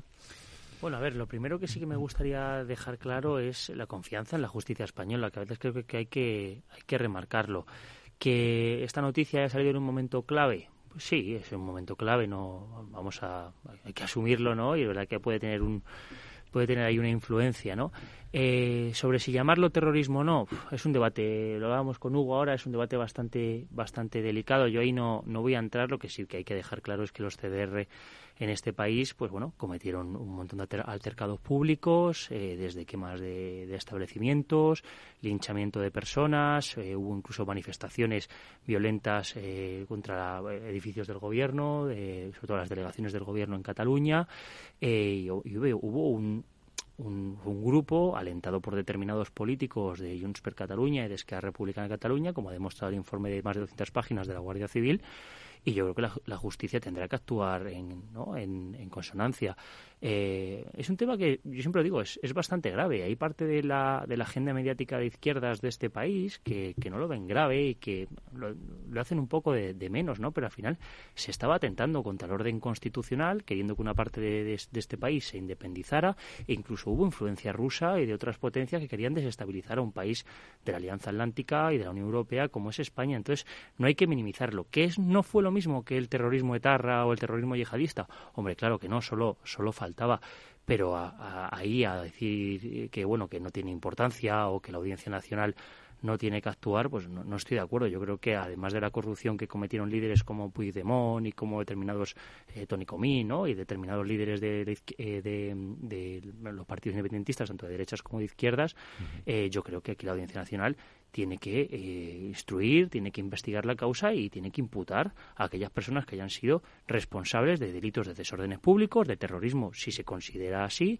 y también de corrupción eh, económica, como, como hicieron, desviando fondos públicos del Estado hacia causas que constitucionalmente no pueden hacer. Aquí hay vías, o sea, nadie está yo siempre le digo, es una frase que me gusta mucho decir, que es cierto. Aquí en este, país, que es una democracia plena, no se persigue a la gente por sus ideas y por sus pensamientos. En este país se puede ser independentista. Lo que no puedes hacer es eh, alterar el orden constitucional y dar un, golpe de Estado o intentar eh, cometer un delito de sedición eh, por los procedimientos legislativos o jurídicos que no tocan. Elsa. Bueno, yo creo que hay varias cosas. Por un lado, lo que estás diciendo ahora, yo creo que si realmente se tomaran en serio el delito, no, no saltarían directamente a llamarlo terrorista y lo, analizarían con, cautela ¿no? y, con, y con mimos si realmente te lo tomas en serio y, quieres, no sé, analizarlo con, calidad ¿no? y tomarte tu trabajo en serio. Llamarlo directamente terrorismo ha sido un, error, lo estamos viendo por una parte porque intentaban hacer daño a, las negociaciones y lo que acababa de decir Cristina, ¿no? igual es que ni siquiera le, le ha hecho daño a las negociaciones porque las negociaciones está hablando de otra cosa, de, oye, lo llamen esto como lo llamen, estamos hablando de una amnistía, ¿no? Entonces realmente no, no termina de hacer ningún favor. Obviamente, el debate del terrorismo es algo muy profundo y encima en España tenemos una historia que nos, mm, nos complica el debate, ¿no? Eh, porque todos saltamos muy rápido. Pero, pero bueno, estar de, o sea, de acuerdo no en que lo hagan ahora, pues obviamente igual han patinado un poco, pero que es importante que lo investiguen, por supuesto, que la justicia funcione y que funcione con todas las de la ley. Mónica. Pues eh, bueno, sí, por supuesto estoy de acuerdo. La justicia, yo también creo en la justicia hasta ahora y confío en que esto no deje de ser así. Los tribunales tienen que ejercer su, su jurisdicción, tienen que hacer su trabajo, no tiene que ser el gobierno el que decida cómo se aplica la ley, qué ley es buena, qué ley no es buena, mucho menos si hablamos de la Constitución. Y quiero decir con respecto a la categoría de terrorismo, no terrorismo, bueno, para empezar es otro límite más, o sea, ¿qué, qué, qué barrera no se va a saltar Sánchez para conseguir su, bueno, conservar el poder, para conseguir, para conseguir siete votos. O sea, vamos a amnistiar incluso delitos de terrorismo. El juez eh, considera que no se puede descartar que Tsunami Democratic sea una organización terrorista, habida cuenta de que los informes de la Guardia Civil apuntan a una estructura compuesta por un grupo de personas con roles definidos y vocación de permanencia en el tiempo, cuyo objetivo sería subvertir el orden constitucional. Y yo me pregunto, ¿hay algo más grave que intentar subvertir el orden constitucional por la fuerza y de esas maneras. a mí me parece lo suficientemente grave. Sí, poner bombas, ponerte sí, en la nuca, que eso es lo que es terrorismo. Es que eso, o sea, tener una organización con estructura definida, yo la tengo. Más Madrid es una organización con estructura pero definida. pero ¿están ustedes dedicados a subvertir el orden constitucional? Le pregunto. No, pero, no, pero por eso nunca han sido considerados como terroristas. No defender eh, el orden constitucional no es terrorismo. ¿Por qué? Vamos a ver. Es que dice, eh, decía Dani una cosa muy interesante. Dice, el juez tiene, la Audiencia Nacional tiene que investigarlo. Bueno, depende. Si no es terrorismo, si no, es terrorismo, no. y es que un principio básico de la justicia en un Estado de Derecho es que eh, es el juez predeterminado por la ley. Y lo que está haciendo García Castellón, como ya hizo el Tribunal Supremo con el delito de rebelión, es forzar una instrucción sabiendo que nadie va a juzgar ese delito por terrorismo para instruirlo él, que no es el juez predeterminado por la ley. El, Tribunal Supremo no tenía... Hay que ver el informe de Guardia Civil y ver si los, los delitos que han cometido, los, por ser riguroso, ¿eh? los CDR entran dentro de la categoría de terrorismo. Primero, esto no, Ahí está la clave, esto, no era el CDR, esto es el tsunami democrático. El tsunami sí, bueno, que, son, que son manifestaciones... pero no, también, si sí, sí, sí, pero, pero, que son manifestaciones muy parecidas a las que está viendo hoy en Ferraz, que cortaban el tráfico, efectivamente. Eh, eso no es terrorismo. No, no pero los, bueno, los, según los, delitos, los delitos que cometieron los CRR, los CDR podrían llegar a ser considerados por algún jurista delitos de terrorismo. Hombre, claro. es que estamos hablando y los de ETA también, pero es que esto no es bueno, eso seguro. Es que lo que está lo que está lo que es lo de hoy no son los CDR. Es, es el tsunami democrático. Sí, como organización. Hasta hoy a nadie se le había ocurrido que eso fuera terrorismo, a nadie. Y nadie lo estaba reclamando. Es raro, porque son cuatro años de instrucción. O sea, es gravísimo que un delito de terrorismo durante cuatro años de instrucción nadie diga, oye, los jefes, vamos a investigarlo. Hoy hay un juez de la Audiencia Nacional y un informe de la Guardia Civil. Y ha salido. Ha cuatro años, oye, en cuatro años no te has dado cuenta de algo tan grave. Bueno, no pues, será, no será la primera causa que, que, se alarga tanto tiempo. O sea, sí, sí, pero, pero que a los jefes de una organización terrorista no se les llame terroristas hasta los cuatro años de Bueno, pues cuando ha considerado el juez, eh, eh, Hugo. efectivamente, estamos todos de acuerdo en que ha sido cuando el juez ha considerado. Y el juez lo ha considerado. Cuando Sánchez ha puesto sobre la mesa. Al de 200 páginas. Al margen de la oportunidad del momento, es que ahora no vamos a calificar de grave que Sánchez Castellón haya, haya imputado a Puigdemont. Perdona, o sea, grave es lo que está pasando en España con el tema de la amnistía, que se quiere amnistiar a Laura Borrás o a los Puyol. Eso es grave, no que se impute... eso es lo que quieren ellos. Sumar ha dicho que no... Bueno, vamos a, vamos a verlo, pero... ahora, ahora abrimos ese melón de, porque Cada yo... uno podemos considerar grave lo que consideremos. grave es que se quiera condonar una deuda, o sea, que, imputen, que imputen a, un, a un presunto eh, eh, delincuente porque presuntamente ha cometido o hay indicios de que haya podido cometer eh, un acto terrorista o un desorden público, lo que sea, bueno, perdona, es que es lo normal, es que para eso está la justicia. Si un juez, ¿no? si un juez forzase el calendario de una instrucción para condicionar una investidura en el Congreso sería muy grave. sería muy grave. y, no es, grave intercambiar votos por condonación de deuda. y no es grave. Cuando, cuando hablemos de la amnistía. si yo, no, he hecho una, yo no he hecho una jerarquía de gravedad. Luego habla, seguro que vamos a hablar hoy y la semana que, viene. Vamos que a seguir hablando de la ahora, no lo ahora, ahora, que un juez, que un juez forzase un calendario de instrucción para condicionar una investidura sería muy grave. Es que no lo está haciendo. También es grave que la, ha habido una instrucción y, ha, salido la imputación a, raíz de esa También es grave que la gobernabilidad de España dependa de un tío que, ha oído un maletero. De la, de la, de la confianza que tenéis algunos en que tras cuatro eh. años coincide que sea hoy, porque la instrucción ha llevado por ahí. es que tenéis la manía de, de, llevar todo a vuestro terreno. Seguro, seguro que hay alguien mal pensado que piensa que algo tiene que ver el, eh, lo de la, eh, en el proceso en el que está la investidura hoy. Los y tiempos, que García, Y que García Castellón lleva unos añitos que igual las decisiones se las corrigen un poco.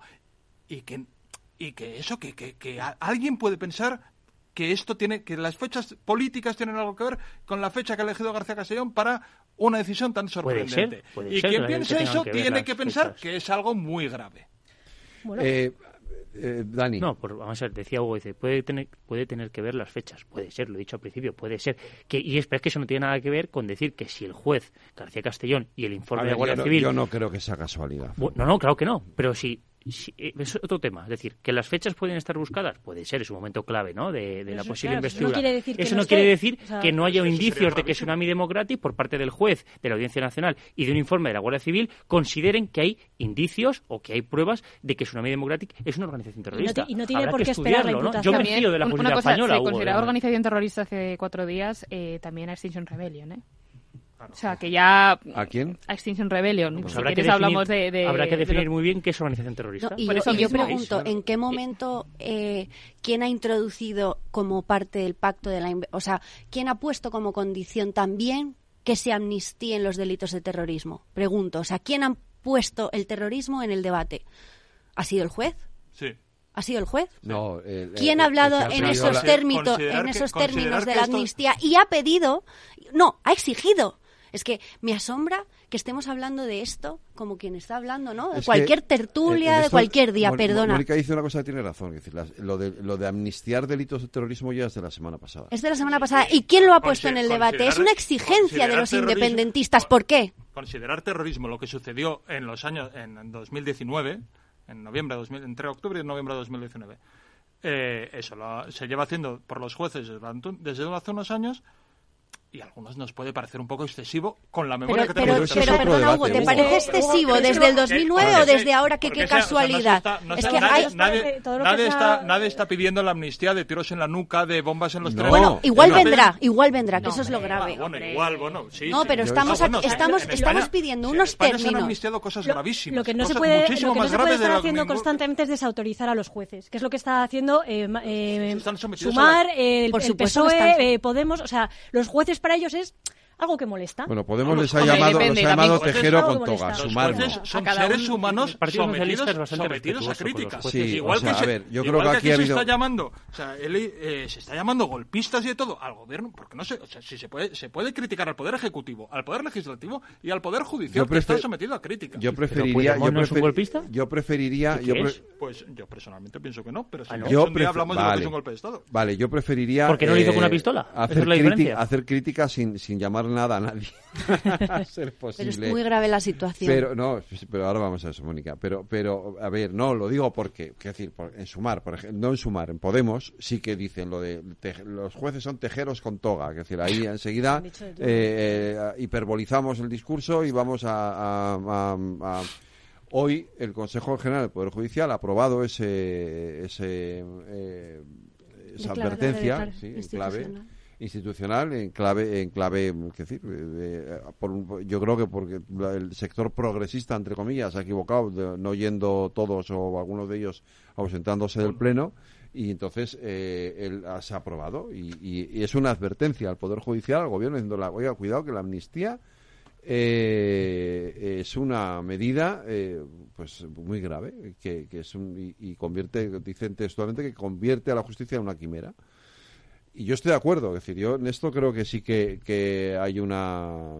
Es decir, es verdad. Convierte el Estado de Derecho de este país. Pisotea el Estado. Para mí sí. Estado de Derecho. Yo creo que pisotea el Estado de Derecho. Recordemos un Consejo General del Poder Judicial que tenía, o sea, cuyo, cuya vigencia caducó hace cinco años, pero que como el PP perdió las elecciones, ha decidido no renovar. No, perdona, pero quieren desacreditar ustedes a los jueces porque están advirtiendo de la mayor afrenta. vale, perdona, perdonadme.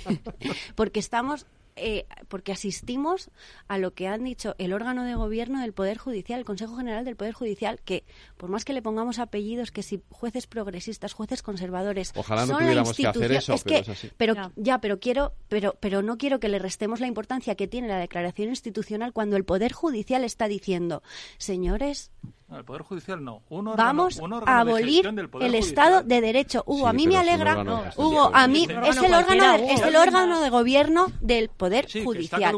y Hugo, tú, eso no es abolir Pero lo quieres desacreditar. Con eso lo quieres desacreditar. Queréis desacreditar todas las voces que estamos diciendo. Por favor, vamos a, alzar la voz contra lo que está sucediendo. considero muy legítimas. No considero que un juez en sus autos pueda hacer política. Eso me parece ilegítimo. Creo que un órgano del Poder Judicial tiene que renovarse cuando se cumple la ley y si no, está en funciones y no tiene legitimidad para hacer un, para hacer un discurso en nombre del Poder Judicial. Claro que tiene legitimidad para reunir el, Pleno del Consejo, y, aprobar lo que tengan que aprobar. No tiene ninguna competencia para hacer lo que ha hecho hoy, porque lo que Una ha hecho... declaración institucional que, entra dentro de sus competencias, por supuesto, y perdona, y que advierte, y lo voy a decir hasta la saciedad, advierte de que estamos asistiendo, quizá a la abolición del Estado de Derecho. Hay que decirlo con todas sus letras. tenemos que, salir, tenemos que hacer todo lo que esté en nuestra mano para evitarlo. a ver, quiero escuchar a Elsa. No, no, o sea, pero estamos hablando de la institución y, tú has dicho, ¿no?, eh, que hay ciertos jueces que no han ido a votar, se han ausentado. ¿Quién ha votado esa declaración, no? Por mucho que sea la institución, ¿quién la ha votado? Quién está detrás de, esa declaración. Los que estaban, claro, los que estaban. no han querido ir porque no han querido ir. Pues es un error, claro, es un error por su parte, pero, pero veamos quién están detrás. No es solo la institución. Pero estaban convocados todos. Que, sí, que es un error que no hayan ido, eso mm, totalmente. no, no, tiene ningún tipo de sentido porque luego pasa esto, ¿no? Pero que aún así estamos hablando de una institución cuando realmente ha sido un voto por ciertas personas muy concretas. Y que es una barbaridad decir que se va a abolir el Estado de Derecho. Perdona, tengo que decirlo. ¿Cómo va a ser una barbaridad? Estamos asistiendo. no, puede ser una hipérbole que los jueces son tejeros con toga y no ser una hipérbole que el gobierno está poniendo... ojalá lo fuera, Hugo, ojalá lo fuera. Estamos asistiendo a la abolición. cuando el gobierno ejerce de poder judicial, ejerce de juez, cuando la ley no importa, cuando la Constitución no importa, cuando no hay separación de poderes, no hay Estado de Derecho. Cuando no hay Estado de, Derecho, no hay democracia que valga. una democracia sin ley no es una no es una forma de gobierno que nos hemos dado entre todos. no es lo que dice la Constitución no del 78. de derecho desde que os negáis a renovar el Consejo General. No, claro que no, Hugo, claro que no. Por los mismos argumentos que has dicho. Porque no, porque no hay cumplimiento, porque no hay cumplimiento de la ley y eso sería una barbaridad. Porque no hay separación de poderes. Porque el gobierno, porque el gobierno por unos votos es capaz de decir que lo que ha, las sentencias que ha dictado un poder judicial no me gustan y como no me gustan las dejo sin efecto y como las dejo sin efecto se muere la competencia del poder judicial y la separación de poderes. Voy a introducir un matiz en la, en la decisión que ha tomado hoy el, el, Consejo del Poder Judicial que creo que es importante. se ha salido adelante con nueve votos a favor, es decir, ha votado uno de los, de, al menos uno de los eh, consejeros progresistas ha votado a favor de la declaración. El presidente, eh, que está en contra, que se ha manifestado varias veces en contra de la amnistía, ha votado en blanco, se ha abstenido, o sea, no ha votado la. Y han votado en contra cinco, cinco consejeros del sector progresista, porque Álvaro Cuesta, que es el, que fue diputado del PSOE, se ha ausentado de la reunión. Hubiesen sido seis en cualquier caso, con lo cual tampoco habría, también habría salido adelante, ¿vale? Porque necesitaba mayoría. Eh, luego em, hay matices, ¿vale? O sea, no todos, no son todos los todos los conservadores, sí, pero también eh, uno de los diputados progresistas ha votado a favor de la, de, la declaración y además el presidente, que podría haber votado a favor, se ha abstenido. Con lo cual, eh, yo creo que eso le da más, eh, más fuerza o más entidad a la, a la, declaración que ha hecho hoy el Consejo del Poder pues Judicial. a mí sí me gustaría comentar, por, por, por, devenir un poco aquí, yo sí que creo que vivimos desde hace un tiempo en este país fue uno de mis motivos por los que abandoné la política en, España.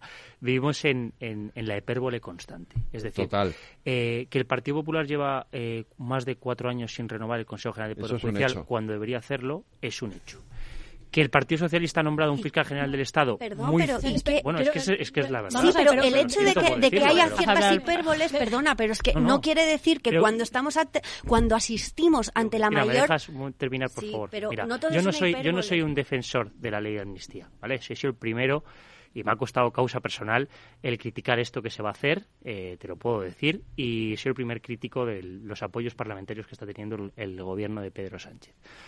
Eh, no considero que la gobernabilidad de España tenga que depender de un prófugo de la justicia ni de partidos que quieren acabar con la unidad de España, ¿vale? Eso hay que dejarlo claro. Pero eso no me quita para decir que desde hace tiempo parte de la derecha mediática y política de este país está utilizando estos acontecimientos que son reprobables con fines partidistas y electorales. Y eso no me quita tampoco para decir que desde hace cuatro años el Partido, el Partido Popular se niega a renovar el Consejo General del Poder Judicial, por unas excusas o por otras. Y tampoco me niega para decir que el Partido Socialista ha puesto un fiscal general del Estado, Torre Delgado, bueno, el anterior, que era muy afín al gobierno y la anterior ministra de Justicia, con un manoseo de la justicia bestial. Pero que tanto el Partido Popular como el Partido Socialista en los últimos años llevan utilizando la justicia, cuando yo me acuerdo cuando Cosito decía voy a controlar la sala segunda del Supremo por la puerta de atrás, que yo escribí un artículo en El País diciendo eh, Montesquieu ha muerto, porque tanto el Partido Popular como el Partido Socialista llevan utilizando la justicia en los últimos años un poco con sus fines, respetando ciertos eh, el orden constitucional, pero sí intentando bailar el agua tanto en el Consejo General del Poder Judicial como el Tribunal Constitucional un poco a su favor. A partir de ahí, claro que es reprobable lo que estamos viendo. O sea, es la primera vez en la historia de este país que se va a aprobar una ley de amnistía enmendando la plana a tu propia Constitución, a tus propios jueces y a los mismos partidos políticos que en su día aprobaron aplicar el artículo 155. Es vergonzoso que el Partido Socialista Obrero Español apoye esta amnistía y dependa para su gobernabilidad de los partidos independentistas y que quieren acabar con la unidad de España. Dicho esto, a mí también me parece vergonzoso que el Partido Popular, para gobernar, muchas veces tenga que utilizar la hipérbole desproporcionada día a día y tenga que utilizar eh, sus apoyos a la extrema derecha europea, que es apestada en Bruselas y en un montón de instituciones comunitarias, porque, eh, por ejemplo, Angela Merkel, Christine eh, Lagarde o Ursula von der Leyen no pueden ni ver a Vox, un partido político de extrema derecha, en, sus respectivos países. Pero bueno, desde hace tiempo parece que la política española es esto. La socialdemocracia europea y española tiene que aliarse con los partidos independentistas y el Partido Popular Europeo, el centro derecha tradicional, lo que pusieron Mariano Rajoy, pues tiene que ir a la hipérbole desenfrenada hasta que vemos a una expresidenta de la Comunidad de Madrid que se va a la frente de Ferraz, una serie de un partido político, a hacer allí un escrache, cuando hace unos años era la primera que lo criticaba, cuando los, para mí, eh, un poco, eh, vamos a decirlo, irrespetuosos de Podemos, eh, iban a hacer scratches a, las casas de políticos y a las sedes de partidos políticos. Entonces estamos viendo que desde hace un tiempo hay como una hipérbole que ves a un expresidente de la Comunidad de Madrid diciendo que hay demasiados policías en la sede del principal partido de la izquierda de este país y, haciendo un scratch sin ningún tipo de convocatoria legal y bueno, pues ahí, sin complejos. Entonces, da la sensación de que aquí lo que se está perdiendo desde muchísimos años es el centro político, la mesura y la capacidad de hablar con el que piensa diferente dentro de unos términos pues moderados y constitucionales. me vas a permitir defender a Esperanza No, pero, pero eh, pues antes de que... o sea, no me quiero perder esa parte, pero... pero ahí, reconozco que me, ha sorprendido. no, pero yo quería decir eh, eh, sobre el Consejo General del Poder Judicial y la renovación, porque es que siempre estamos en lo mismo y parece que el Partido Popular está bloqueando esa renovación. Y es importante porque parece que se le quiere restar de, de legitimidad para todo lo que está sucediendo. Y no es así. O sea, tenemos en las recomendaciones de Europa que es la reforma de la ley orgánica. Y en la Constitución lo que dice es que se hará la, la, renovación conforme a la ley orgánica. Luego se puede renovar la ley, que es lo que están pidiendo, y luego reformar el.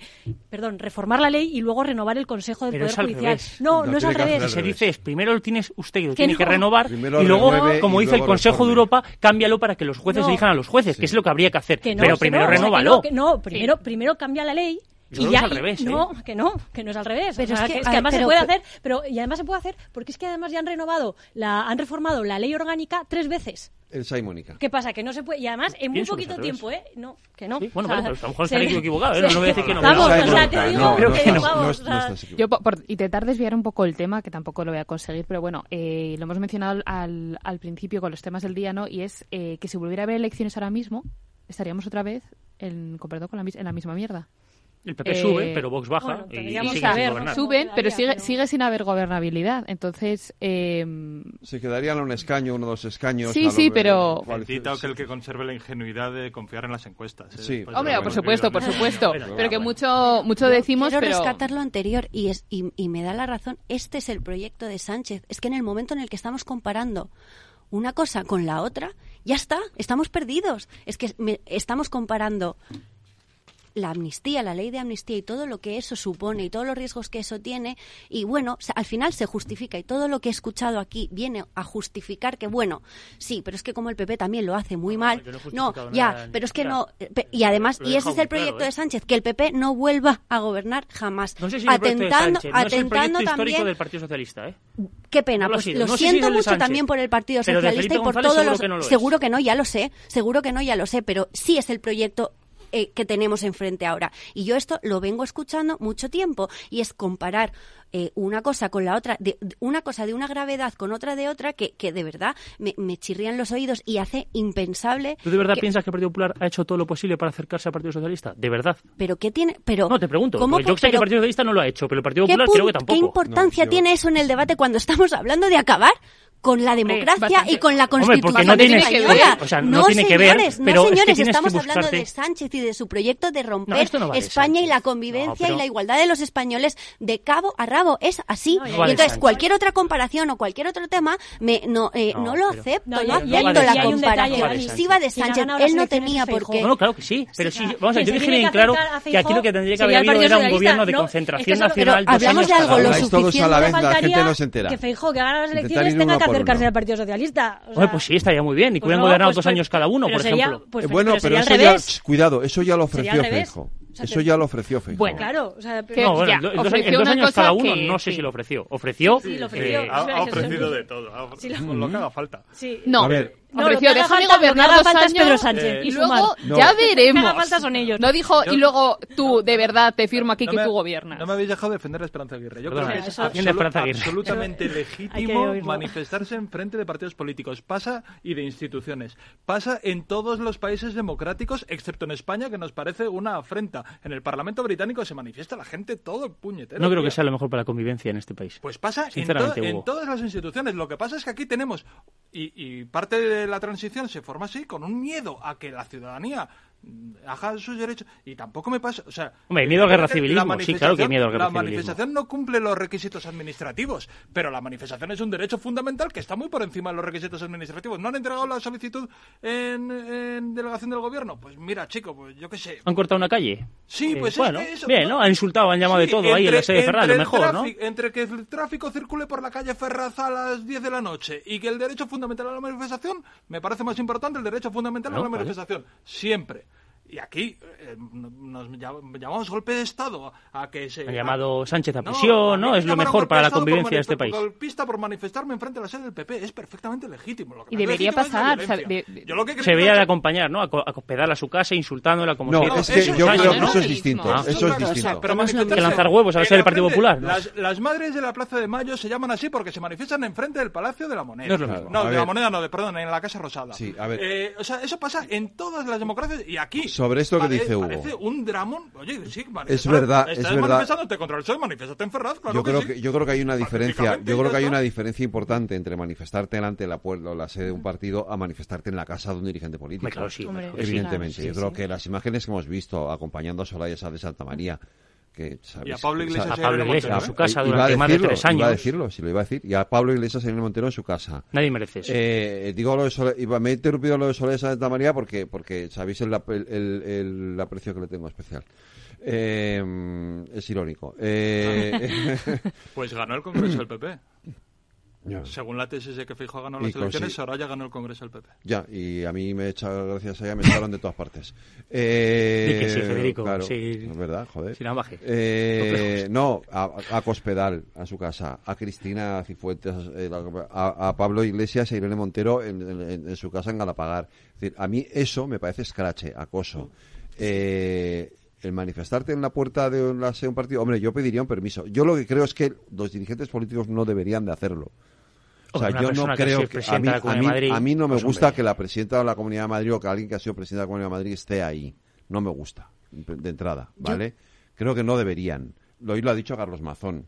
Y tampoco me gustaría ver a Pablo Iglesias enfrente de Génova, sinceramente. A mí no me gusta lo que gritan lo que gritan me parece aberrante. Ah, sobre todo pero, uno que gritó Viva Franco y dijeron Pero el hecho mismo de manifestarse.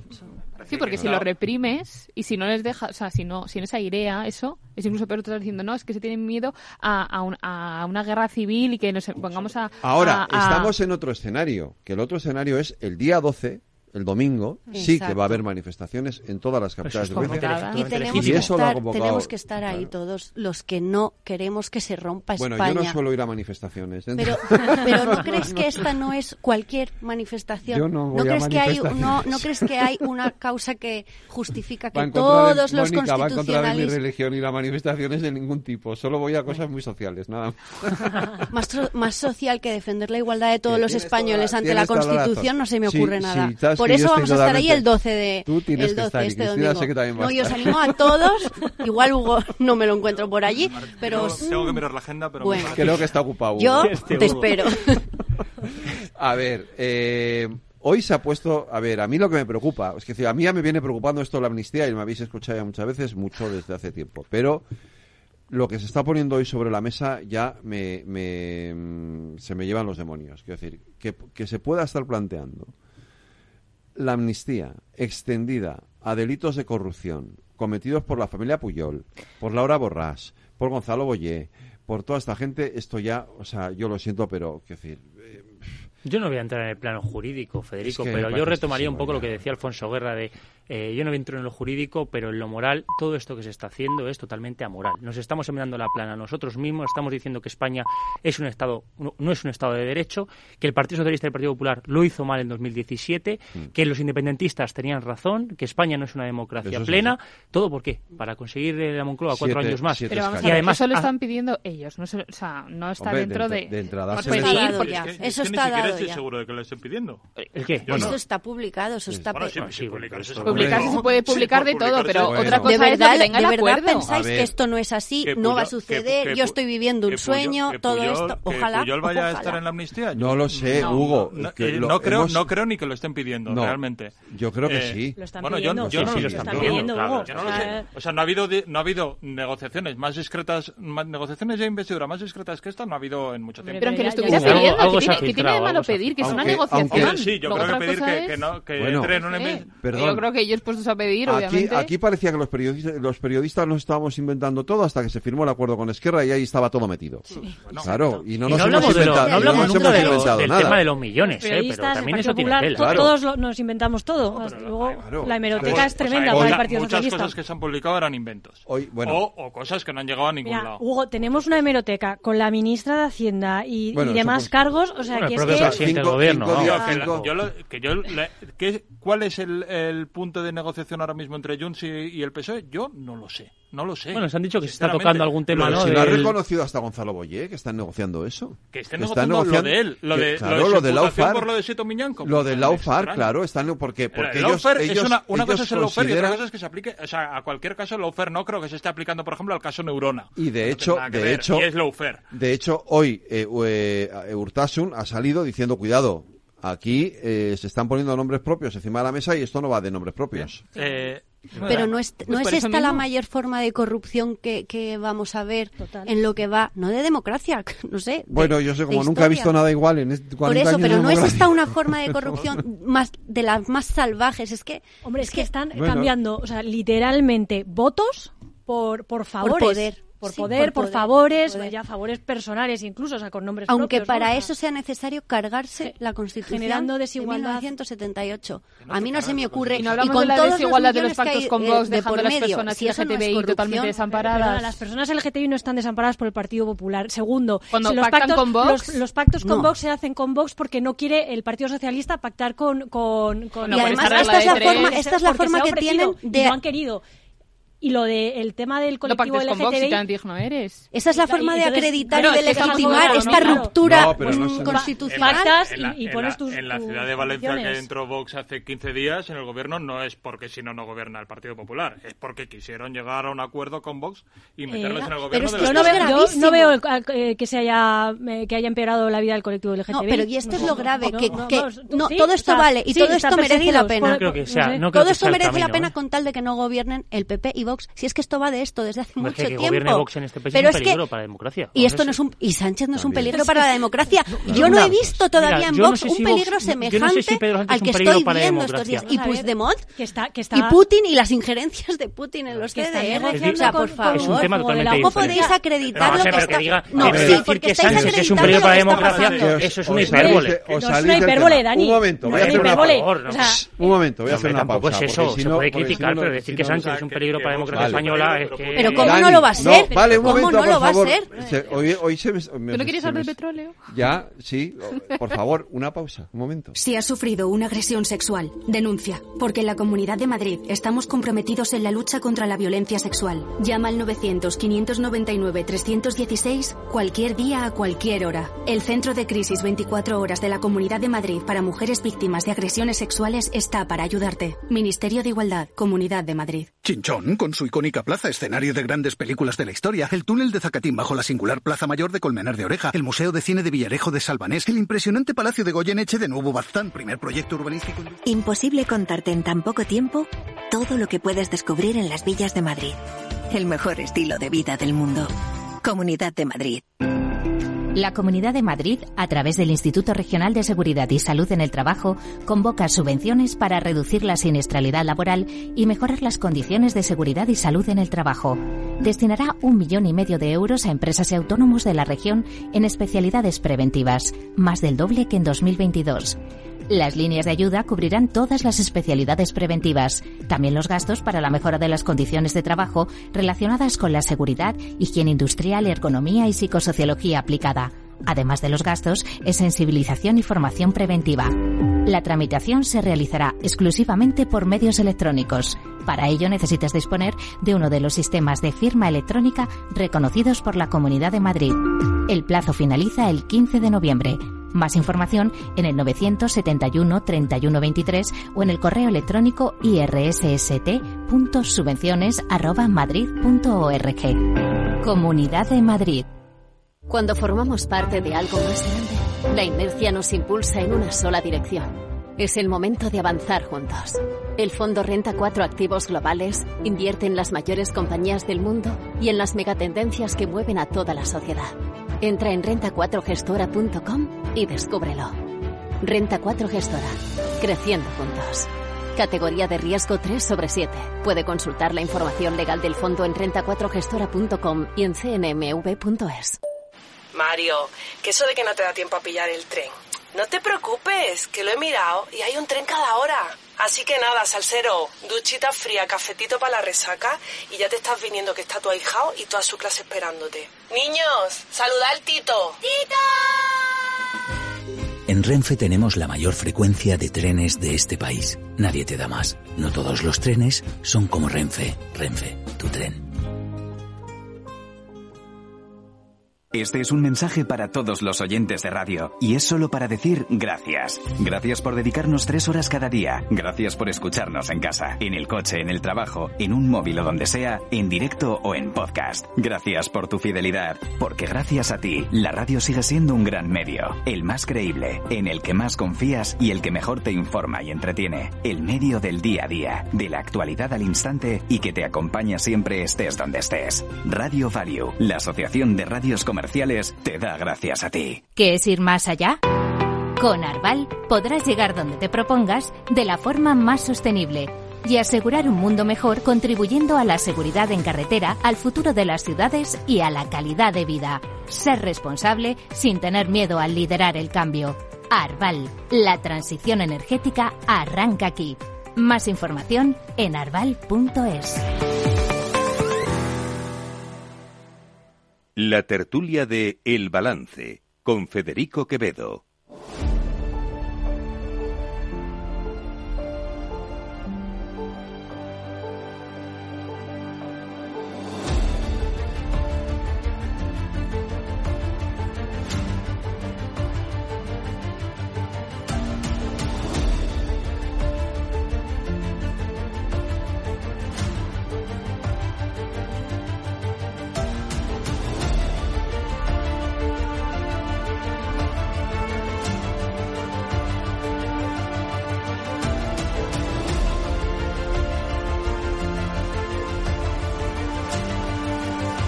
Ver, un momento de paz, de relax. Eh, os pregunto, antes de que sigamos con esto, vamos a seguir, pero antes de que sigamos con esto. ¿Qué narices tiene que ver el petróleo con la Venus de Milo? Hugo. Eh, Casi viene bien. Pues a ver, me pasa un poco. ver, eh, es muy, o sea, yo no me parece un, un acto útil. Yo no sé si, la verdad es que no he visto la foto. La me- Venus me del espejo, he dicho Venus me de Milo, parece- pero la Venus del Me espejo, parece digo. peligroso porque no sé si se, ha- se han hecho daño La a han algún roto, cuadro, sí, la han alguna roto. vez van a hacer daño a un cuadro. Lo han, lo han- lo han- lo han roto, lo han Si lo roto. si han hecho, Han llegado- han al sí, cuadro, sí, han llegado al cuadro. que ¿Cuadro el lo han dañado? Sí, han dañado el cuadro. o sea, a mí me parece peligroso, sobre todo esas, eh, pongamos que no se le hiciera, si se ha hecho daño, pues es mucho peor. Si no, si no se le hace daño, esas acciones pueden tener sentido como propaganda de, una, de un fenómeno mucho más grave que es el cambio climático que, que genera muerte y genera un futuro horroroso. Eh, ahora, eh, digamos, la propaganda tiene que ser útil, no tiene que generar simpatía, no antipatía. Entonces, yo creo que sí, que llama la atención para un fenómeno que ahora mismo yo creo que ya la llama, o sea, el cambio climático está muy en la agenda pública. está en la agenda. Eh, sin las medidas necesarias, pero está muy en la agenda. Entonces, no- eh, y lo que generan acciones de este tipo, yo creo que a priori, ¿eh? no, o sea, tendría que pensarlo mucho, y, pero creo que genera mucha más antipatía que simpatía. Si además generas un daño, pues ya, chico, has metido la pata hasta el, hasta el corvejón. Eh, hasta ahora los cuadros no se ha hecho daño, se ha hecho. No, más tiraban llamada pintura atención. sobre el pero es cristal una, pero es una llamada de atención que, que estás bueno. jugando con fuego porque en algún momento sí que sí que vas a hacer ese daño y segundo que es que tu objetivo no lo consigues. Si tu objetivo, o sea, a mí, me- igual que decía con las manifestaciones antes, me parece que prevalece, eh, cier- o sea, digamos que una jerarquía de bienes a proteger y echar pintura a una pared no me parece tan grave. Está, obviamente es mejor no echar pintura a las paredes. Se lo digo a mi hijo siempre que le veo. Pero, pero me parece menos grave que el cambio climático o que, o que limitar la libertad de expresión. Ahora bien, es que me parece eh, que, es, eh, o sea, que es absolutamente contraproducente, que no estás generando simpatías para la causa para la que haces un acto cuyo único objetivo debe ser generar simpatías, porque es un acto de propaganda. Yo creo que no es el camino, sinceramente, Hugo. Yo No, creo sí, que pintar dicho. la fachada No, del. Congreso, eh, pero no, no, me, no me genera ningún tipo o sea, Pero no- la del de fue justificación. una pintura que se iba con no, pero da o sea, igual. eso yo o sea, no es que no es el camino. No es el camino. Esa ninguna. Genera rechazo en la sociedad. Bueno, yo creo que Yo creo que... Pero es que lo que hay que ver también es el gran hartazgo que hay en la sociedad como para que... ¿Tú realmente te crees que unos chavales que se metieran en un museo... ¿Tú crees que unos chavales que se metan en un museo, que la van a liar, que eh, al fin y al cabo son chavales eh, golpeando un cuadro, ¿tú crees de verdad que si no estuvieran súper hartos no se meterían en ese lío? Bueno, no lo estoy defendiendo, o ¿eh? No, no, no, no, no, o sea, no, no, no. Yo creo que no. Yo creo que realmente estamos a- trasnochados. a- ante un hartazgo, mm, vamos, a unos límites extremos que ya la gente ya no sabe qué hacer para llamar la atención. Que esté de acuerdo o no, que luego puede generar rechazo y que no sirva de nada, es otra cosa. Pero creo que también lo que hay que analizar es que hay una mala leche y un hartazgo con los políticos y su inacción total. Pero y también también te digo, un poquito de compresión, porque esa gente lo que no sabe es que eh, eh, la cantidad de personas en un país que pueden tener a favor de su causa es un porcentaje minoritario. Y un político que sea progresista, que crea en las medidas ecológicas y en abordar el cambio climático, no puede posicionarse a favor o con la radicalidad que esta gente considera, porque tiene muchos pero no, intereses. es- no- no primero es cuestión de que se posicionen a favor de lo que han hecho. Lo que ellos quieren, ellos no quieren que salga Pedro diciendo, ole chicos, no, ¿no? quieren que se tomen, más que ambiciosas, valientes. Claro, que tienen costes. Efectivamente, tienen costes sociales. Pero hay muchas, ya está inventado todo, ya sabemos lo que hay que hacer. Lo que pasa es que no nos salen las narices porque hay unos porque intereses, hay claros. Porque, hay gente que vive de la agricultura. Hombre, pero eh, no, estamos hablando de la agricultura, estamos hablando de los combustibles fósiles. La gente que vive de la agricultura este año se está arruinando por el cambio climático. Sí, sí. Es el cambio climático lo que arruina la agricultura, no las medidas. Pero hay que explicarse al agricultor y esa transición tienes que costearla para que a ese agricultor, a ese ganadero o a esa persona transportista que vive del petróleo pueda llevar a cabo su vida y su nivel de vida al mismo mismo nivel eh, sin, que le, sin que diga, jode con el cambio climático, lo que me está costando. Ya, pero puedes empezar por una fiscalidad que realmente consiga que los combustibles fósiles estén desincentivados, porque ahora mismo están subvencionados. Empecemos por ahí. No te estoy diciendo que les fastidies la vida a los agricultores. Hay que ver también cómo avanza la tecnología, si se puede hacer a nivel de rápido como mucha gente quiere. A eso, nivel, ¿no? Eso, no está sucediendo en España, está sucediendo en Inglaterra, donde hay un gobierno vamos, de, de la estirpe de Trump, sí, claro. de ese sentido, mm, absolutamente nacionalista. Ahora bien, sí, es que yo creo que no, vamos, no hay mucha discusión sobre la gravedad del cambio climático, sobre la importancia, sobre la importancia incluso económica, a mí lo de contraponer eh, políticas verdes no, con existe, políticas económicas existe, Hugo. me parece un disparate. No, no, pero es un discurso donde Vox, por ejemplo, está calando mucho en el campo y tal, porque hay gente que dice, joder, lo que me está costando a mí esto ahora. una cosa que es mentira, o sea, lo, no, pero llega, que es que al agricultor, agricultor lo que le viene bien es una política de lucha contra el cambio climático para que no haya las sequías que está viendo este año. Totalmente de acuerdo. Eh, pero a corto plazo. Ahora, si, si la, bueno, si eh, en el fondo esta discusión da un poco la razón a los activistas, porque nos está, en vez de hablar de los cuadros estamos hablando del cambio climático, está muy bien. bien que no hubiéramos hablado hoy. Eh... Bueno, yo, sí, yo sí quiero ¿Qué decir culpa tiene los cuadros de que... no, Claro, exacto. O sea, pero, sí, pero yo sí voy a ir por ahí, porque yo sí creo que el fin no justifica los medios. O sea, el, el que tú quieras hacerte oír eh, dañando el patrimonio que es de todos, pues, pues yo creo que no. O sea, si no te escuchan, cambia de estrategia de comunicación. A lo mejor el problema va por ahí y no, y no te dediques a estropear pues lo que es de todos. ¿no? Haz una iniciativa es que legislativa, haz algo. De comunicación. Es, esa es su estrategia de comunicación. Ese es el problema. Yo no tengo calificativos para expresar lo, lo que rechazo eh, este tipo de actuaciones contra el patrimonio eh, cultural más valioso que es de todos, que nos pertenece a todos y que está muy por encima de todo esto. Yo creo que hay la Tierra también nos pertenece a todos sí. y nos estamos cargando. ¿eh? Ah, y entonces vamos a cargarnos el patrimonio Pero, histórico. Mm, no, nos pertenece a ¿eh? todos, ¿eh? la Tierra también nos pertenece y dentro de unos años estamos, vamos a tener de, de qué comer. Pensatuyemos está la sociedad civil, sabemos sí, que hay maneras de hacer las cosas. Pero una iniciativa legislativa popular... No, pues te reúnes con un político, te reúnes con una persona influyente... yo lo hago, yo lo hago, pues, pero... pero, ah, no, jodes un cuadro. Bueno, pero sí, que sí, que yo no estoy defendiendo, estoy diciendo simplemente que, que tampoco podemos ponerle todo el peso a la sociedad civil, le tienes que reunirte tal, porque no, no, ya se si están aquí, reuniendo. Si aquí, si aquí, hay muchos, a ver, que hay muchos cauces de protesta que no todos tienen que ser ir claro. al legislador. O sea, la protesta civil hay, otros cauces de protesta que, no tienen, que no por qué pasar por, la, por el, el, el destrozo. A lo que me refiero es que creo que ya no, haría, no debería hacer falta seguir protestando, que ya sabemos claro, lo que hay que hacer. Lo, si lo que, si lo que, hay que tomar las medidas. Si la pena, y aquí tenemos todas las semanas o cada dos semanas, perdón, una sección que se llama Futuro Sostenible, la pena es que no estemos eh, o sea, que no seamos capaces de, de, Hemos metido el tema en la agenda, pero no avanzamos en la agenda. Es decir, eh, eh, no. está ahí pues parado. No debe ser eh. sencillo. No debe ser. Eh, bueno, no, pero hay que tomar decisiones, sí, evidentemente. Claro, lo que no va a ser sencillo va a ser gestionar. Que no son los del claro. agricultor. No, claro, también. Una eso es algo que existe, claro. Eh, tiene muchísimo más poder claro. que ese agricultor. claro. Puede financiar partidos políticos, Hombre, puede financiar medios de comunicación. Bueno, puede financiar la COP puede financiar, puede albergar la COP incluso, o sea, eh, y financiarla. Entonces, ahí hay unos poderes económicos muy, muy, potentes y que bloquean a poderes. Y, cuando, y a veces son estados los que no quieren dar su voto tercero. Oriente Medio, eh, China, India, que son los que más emiten, ¿no? Europa. Muchas veces ponemos el foco en nosotros. Que compramos cosas de China. Sí, sí, perfecto. Pero muchas veces ponemos el foco en nosotros y lo que hace Europa y, Occidente. Y donde te das cuenta de que eh, gran parte de lo que se está emitiendo de dióxido de carbono y de emisiones contaminantes lo están haciendo países en vías de desarrollo que están creciendo mucho a nivel demográfico y económico, como Asia, principalmente, y muchas veces esos regímenes, primero, no son democráticos y, segundo, tienen otro tipo de prioridades como es el avance económico y social antes que el medio ambiente, que es un tema que te dicen, oye, mira, sí, ustedes no puede... ya avanzaron, ahora me toca. Eso, no puede, eso puede frenar. No puede ser una excusa para. No, no, pero yo digo un poco cómo está la situación. Más avance, que además nos va a enriquecer mucho. O sea, España tiene una no, mina claro. de oro. En, por ejemplo, en solar, en solar, sí, en, en, en eólica. eólica sí, sí, eh, o sea, para, el cambio para... climático no sé, porque nos quedamos en un desiertito. No, no, en el cambio climático. no, pero en renovables tenemos... y, la, y la lucha contra el cambio climático es una mina de oro para En la España. lucha sí. Sí, sí. Eh, pero, eh, pero además, o sea, eso no nos puede paralizar y no, Claro que no. y cada vez que hablamos o sea, el país que más contamina es Estados Unidos, no es China. Sí, bueno, pero, Eh, pero Asia está dando mucho peso. Independientemente de que... eh, El que digamos, más contamina es- creo que es China ahora, ¿eh? y de que, independientemente bueno. de que es una lucha global, mira, yo soy muy federalista, pero creo que hay algunas cositas que se tienen que tienen que ser políticas globales. Que deben ser Y desde políticas luego, globales, El cambio climático, luego. cuando un país Sí. contamina, me está agrediendo, nos está agrediendo a la humanidad y ahí deberían ser los estados absolutamente beligerantes. O una empresa.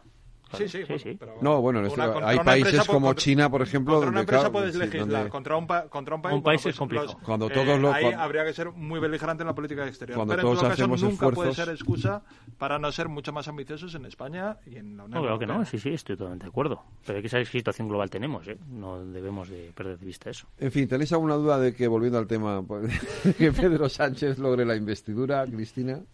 Pues eh, ahora mismo no, porque además eh, creo que no puede echarse atrás ya, Eh, sobre todo porque las encuestas empiezan a, a dar la vuelta, o sea, tiene un momento complicado y no solo él no puede echarse atrás, sino que es que Puigdemont tampoco, porque él también está bajando en las encuestas. Mm. Entonces están obligados a entenderse. Pues desgraciadamente no, no hay duda. Esto está hecho desde el 23 de julio. Eh, aquella noche ganaron los independentistas las elecciones, eso eh, lo vimos y ya está. Vamos a consumar eh, esta infamia, vamos a acabar con, con la Constitución de 1978. Nos hablan de convivencia y no, lo que quieren es que que nos eh, subordinemos a su a su única voluntad y a su capricho se acabó eh, la separación de poderes y bueno todo lo que todo lo que acontece y lo que está por venir es verdaderamente preocupante. Por eso creo que mm, no valen. Es verdad que se hablan de hipérboles que hemos hablado hipérboles pero es que ahora todo lo que mm, digamos sobre la gravedad de la situación es poco y tenemos que estar ahí tenemos que dar la batalla donde podamos, cuando podamos, como podamos. El 12 nos vemos en la calle.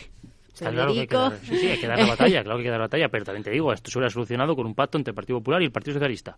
No han querido ninguno de No han los querido dos. ninguno de los dos.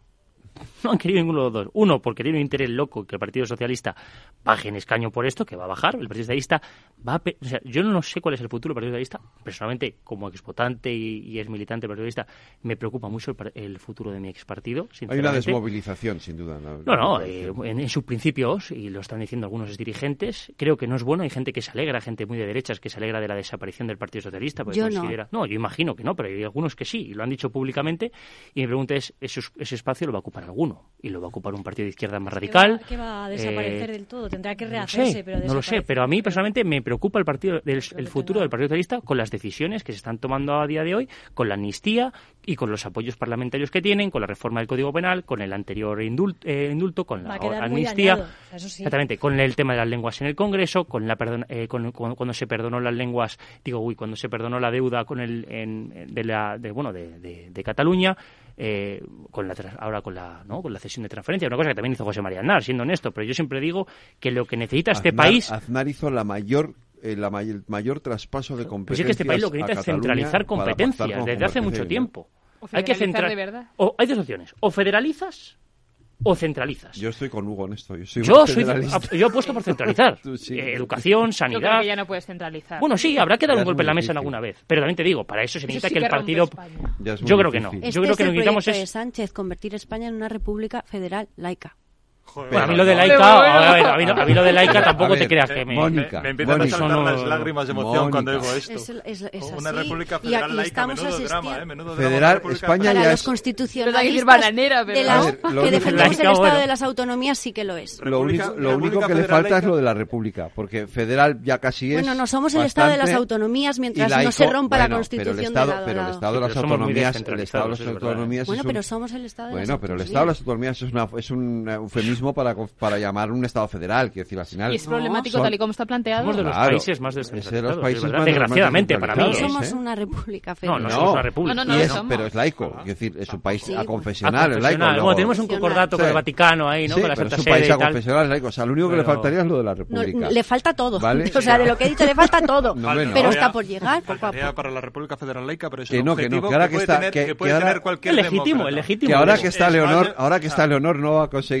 a conseguir que sea una república. Un, un liber, un liberal, no creo que sea lo mejor para la, la unidad de España. La República Hugo. Federal y laica.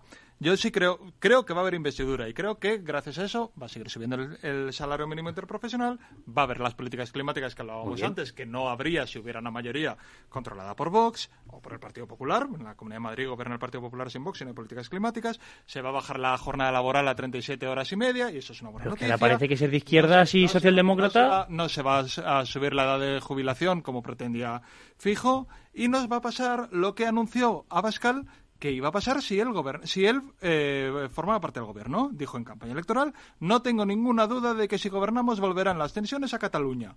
Esto no va a pasar. Y eso son buenas noticias para pues España está cediendo, para los Hugo, españoles. está cediendo, claro, están Vamos a acabar todos sometidos por Cataluña. Están no te preocupes, que todo eso no va a pasar. Yo hay una cosa que siempre pienso sobre España, y es que aquí hemos tenido, hemos tardado mucho en tener extrema derecha, porque en vez de odiar a los inmigrantes, odiábamos a los catalanes con frases como, ella, como esa de que vamos a estar sometidos a, la, a Cataluña. Es verdad, llevas, llevas razón, perdona. Si ellos los españoles somos y llevas seres inferiores razón. y. Sometidos por Puigdemont y por Junqueras, no, eh, no por los catalanes yo, yo sí yo sí que hay un punto en el que me. Eh, quiero decir, cuando se habla de bloque progresista, por ejemplo. Queda la sensación de que todos los progresistas tienen que ser como un poquito eh, cercanos al independentismo, querer pactar con ellos, no defender sin ambaje la unidad de España. Es que yo puedo querer que luego, suba el salario mínimo profesional y que Amancio Ortega pague más impuestos que yo y considerarme un tío socialdemócrata y creer en la unidad de España. Es que no es, no es contra. Que nadie ha dicho que no puede hacer. No, pero la sensación de que ahora hay que elegir. Yo puedo pensar que se defiende mucho mejor la unidad de España intentando que no haya las tensiones de 2017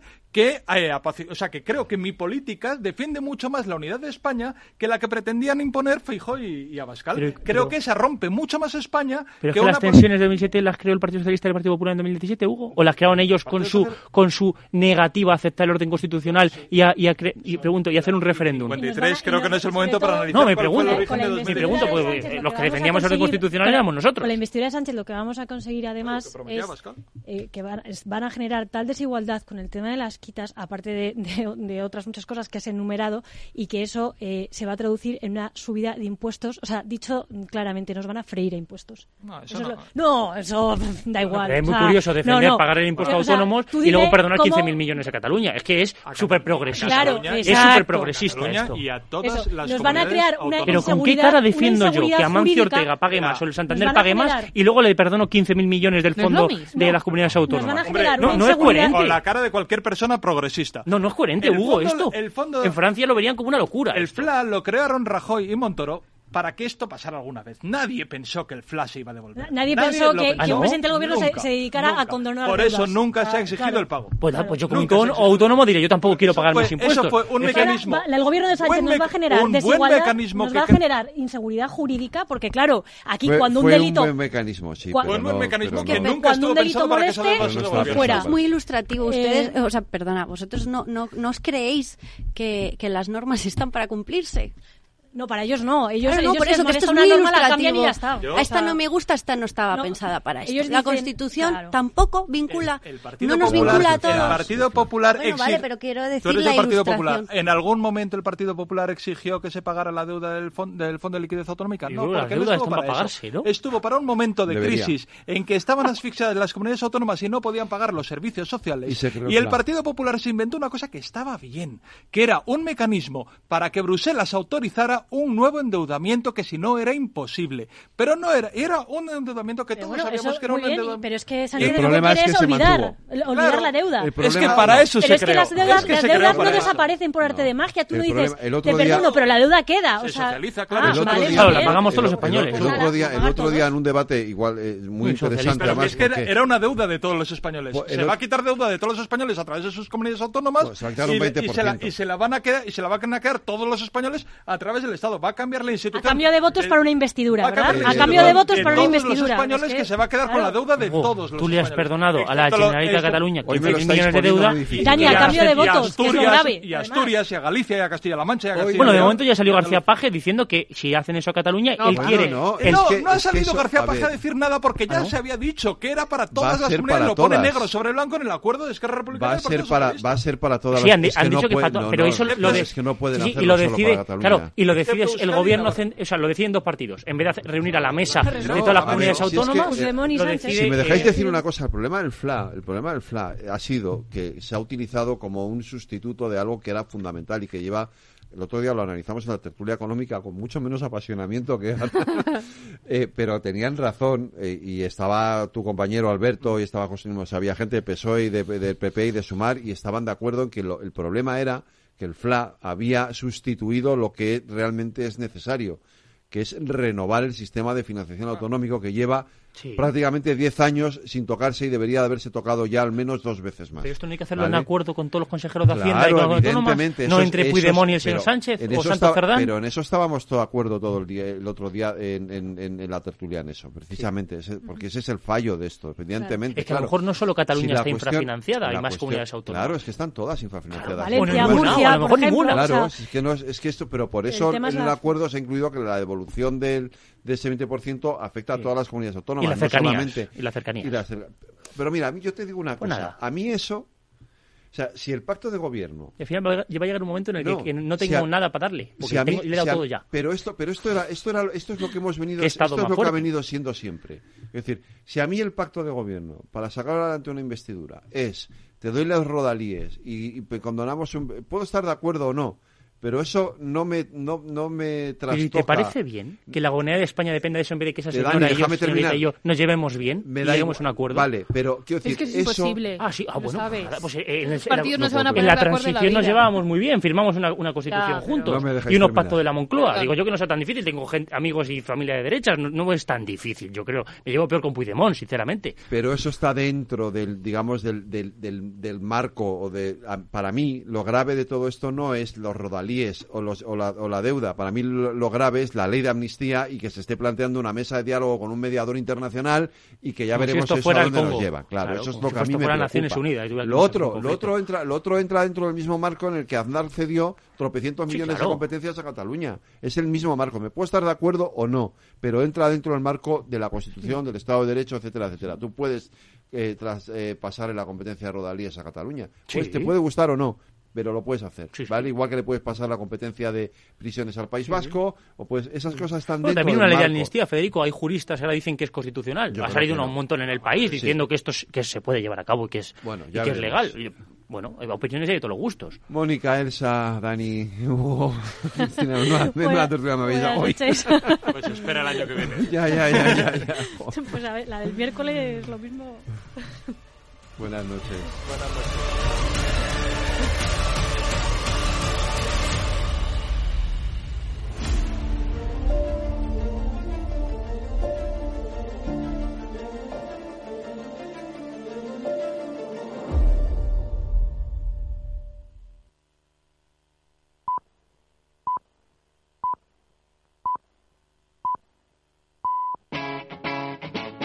Capital Radio.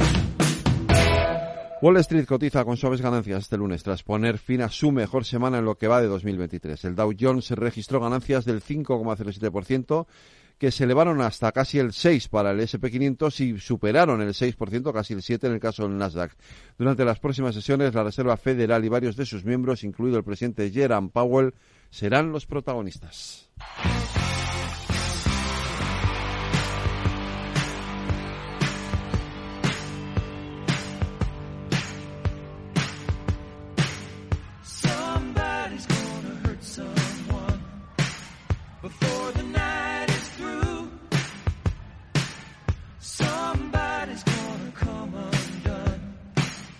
There's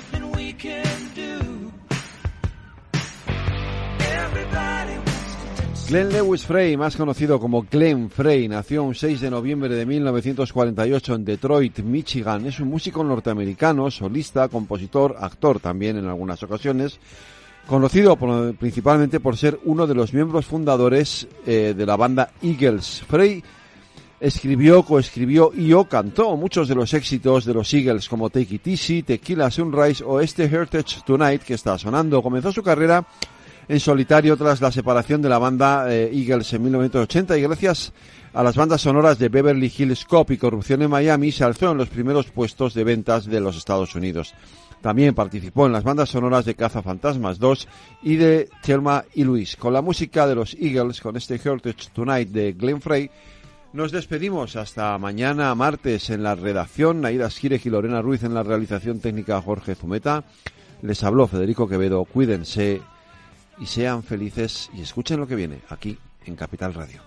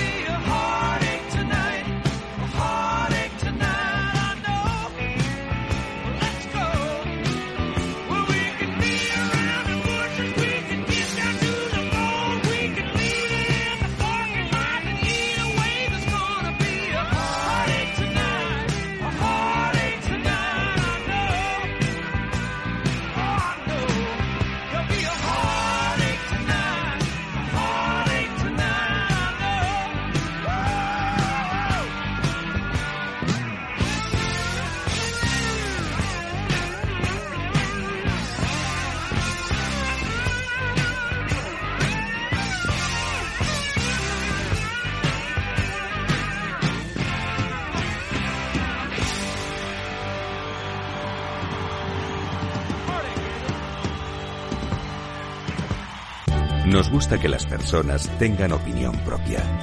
Quienes aquí hablan también expresan su propia opinión. No representan la opinión de Capital Radio.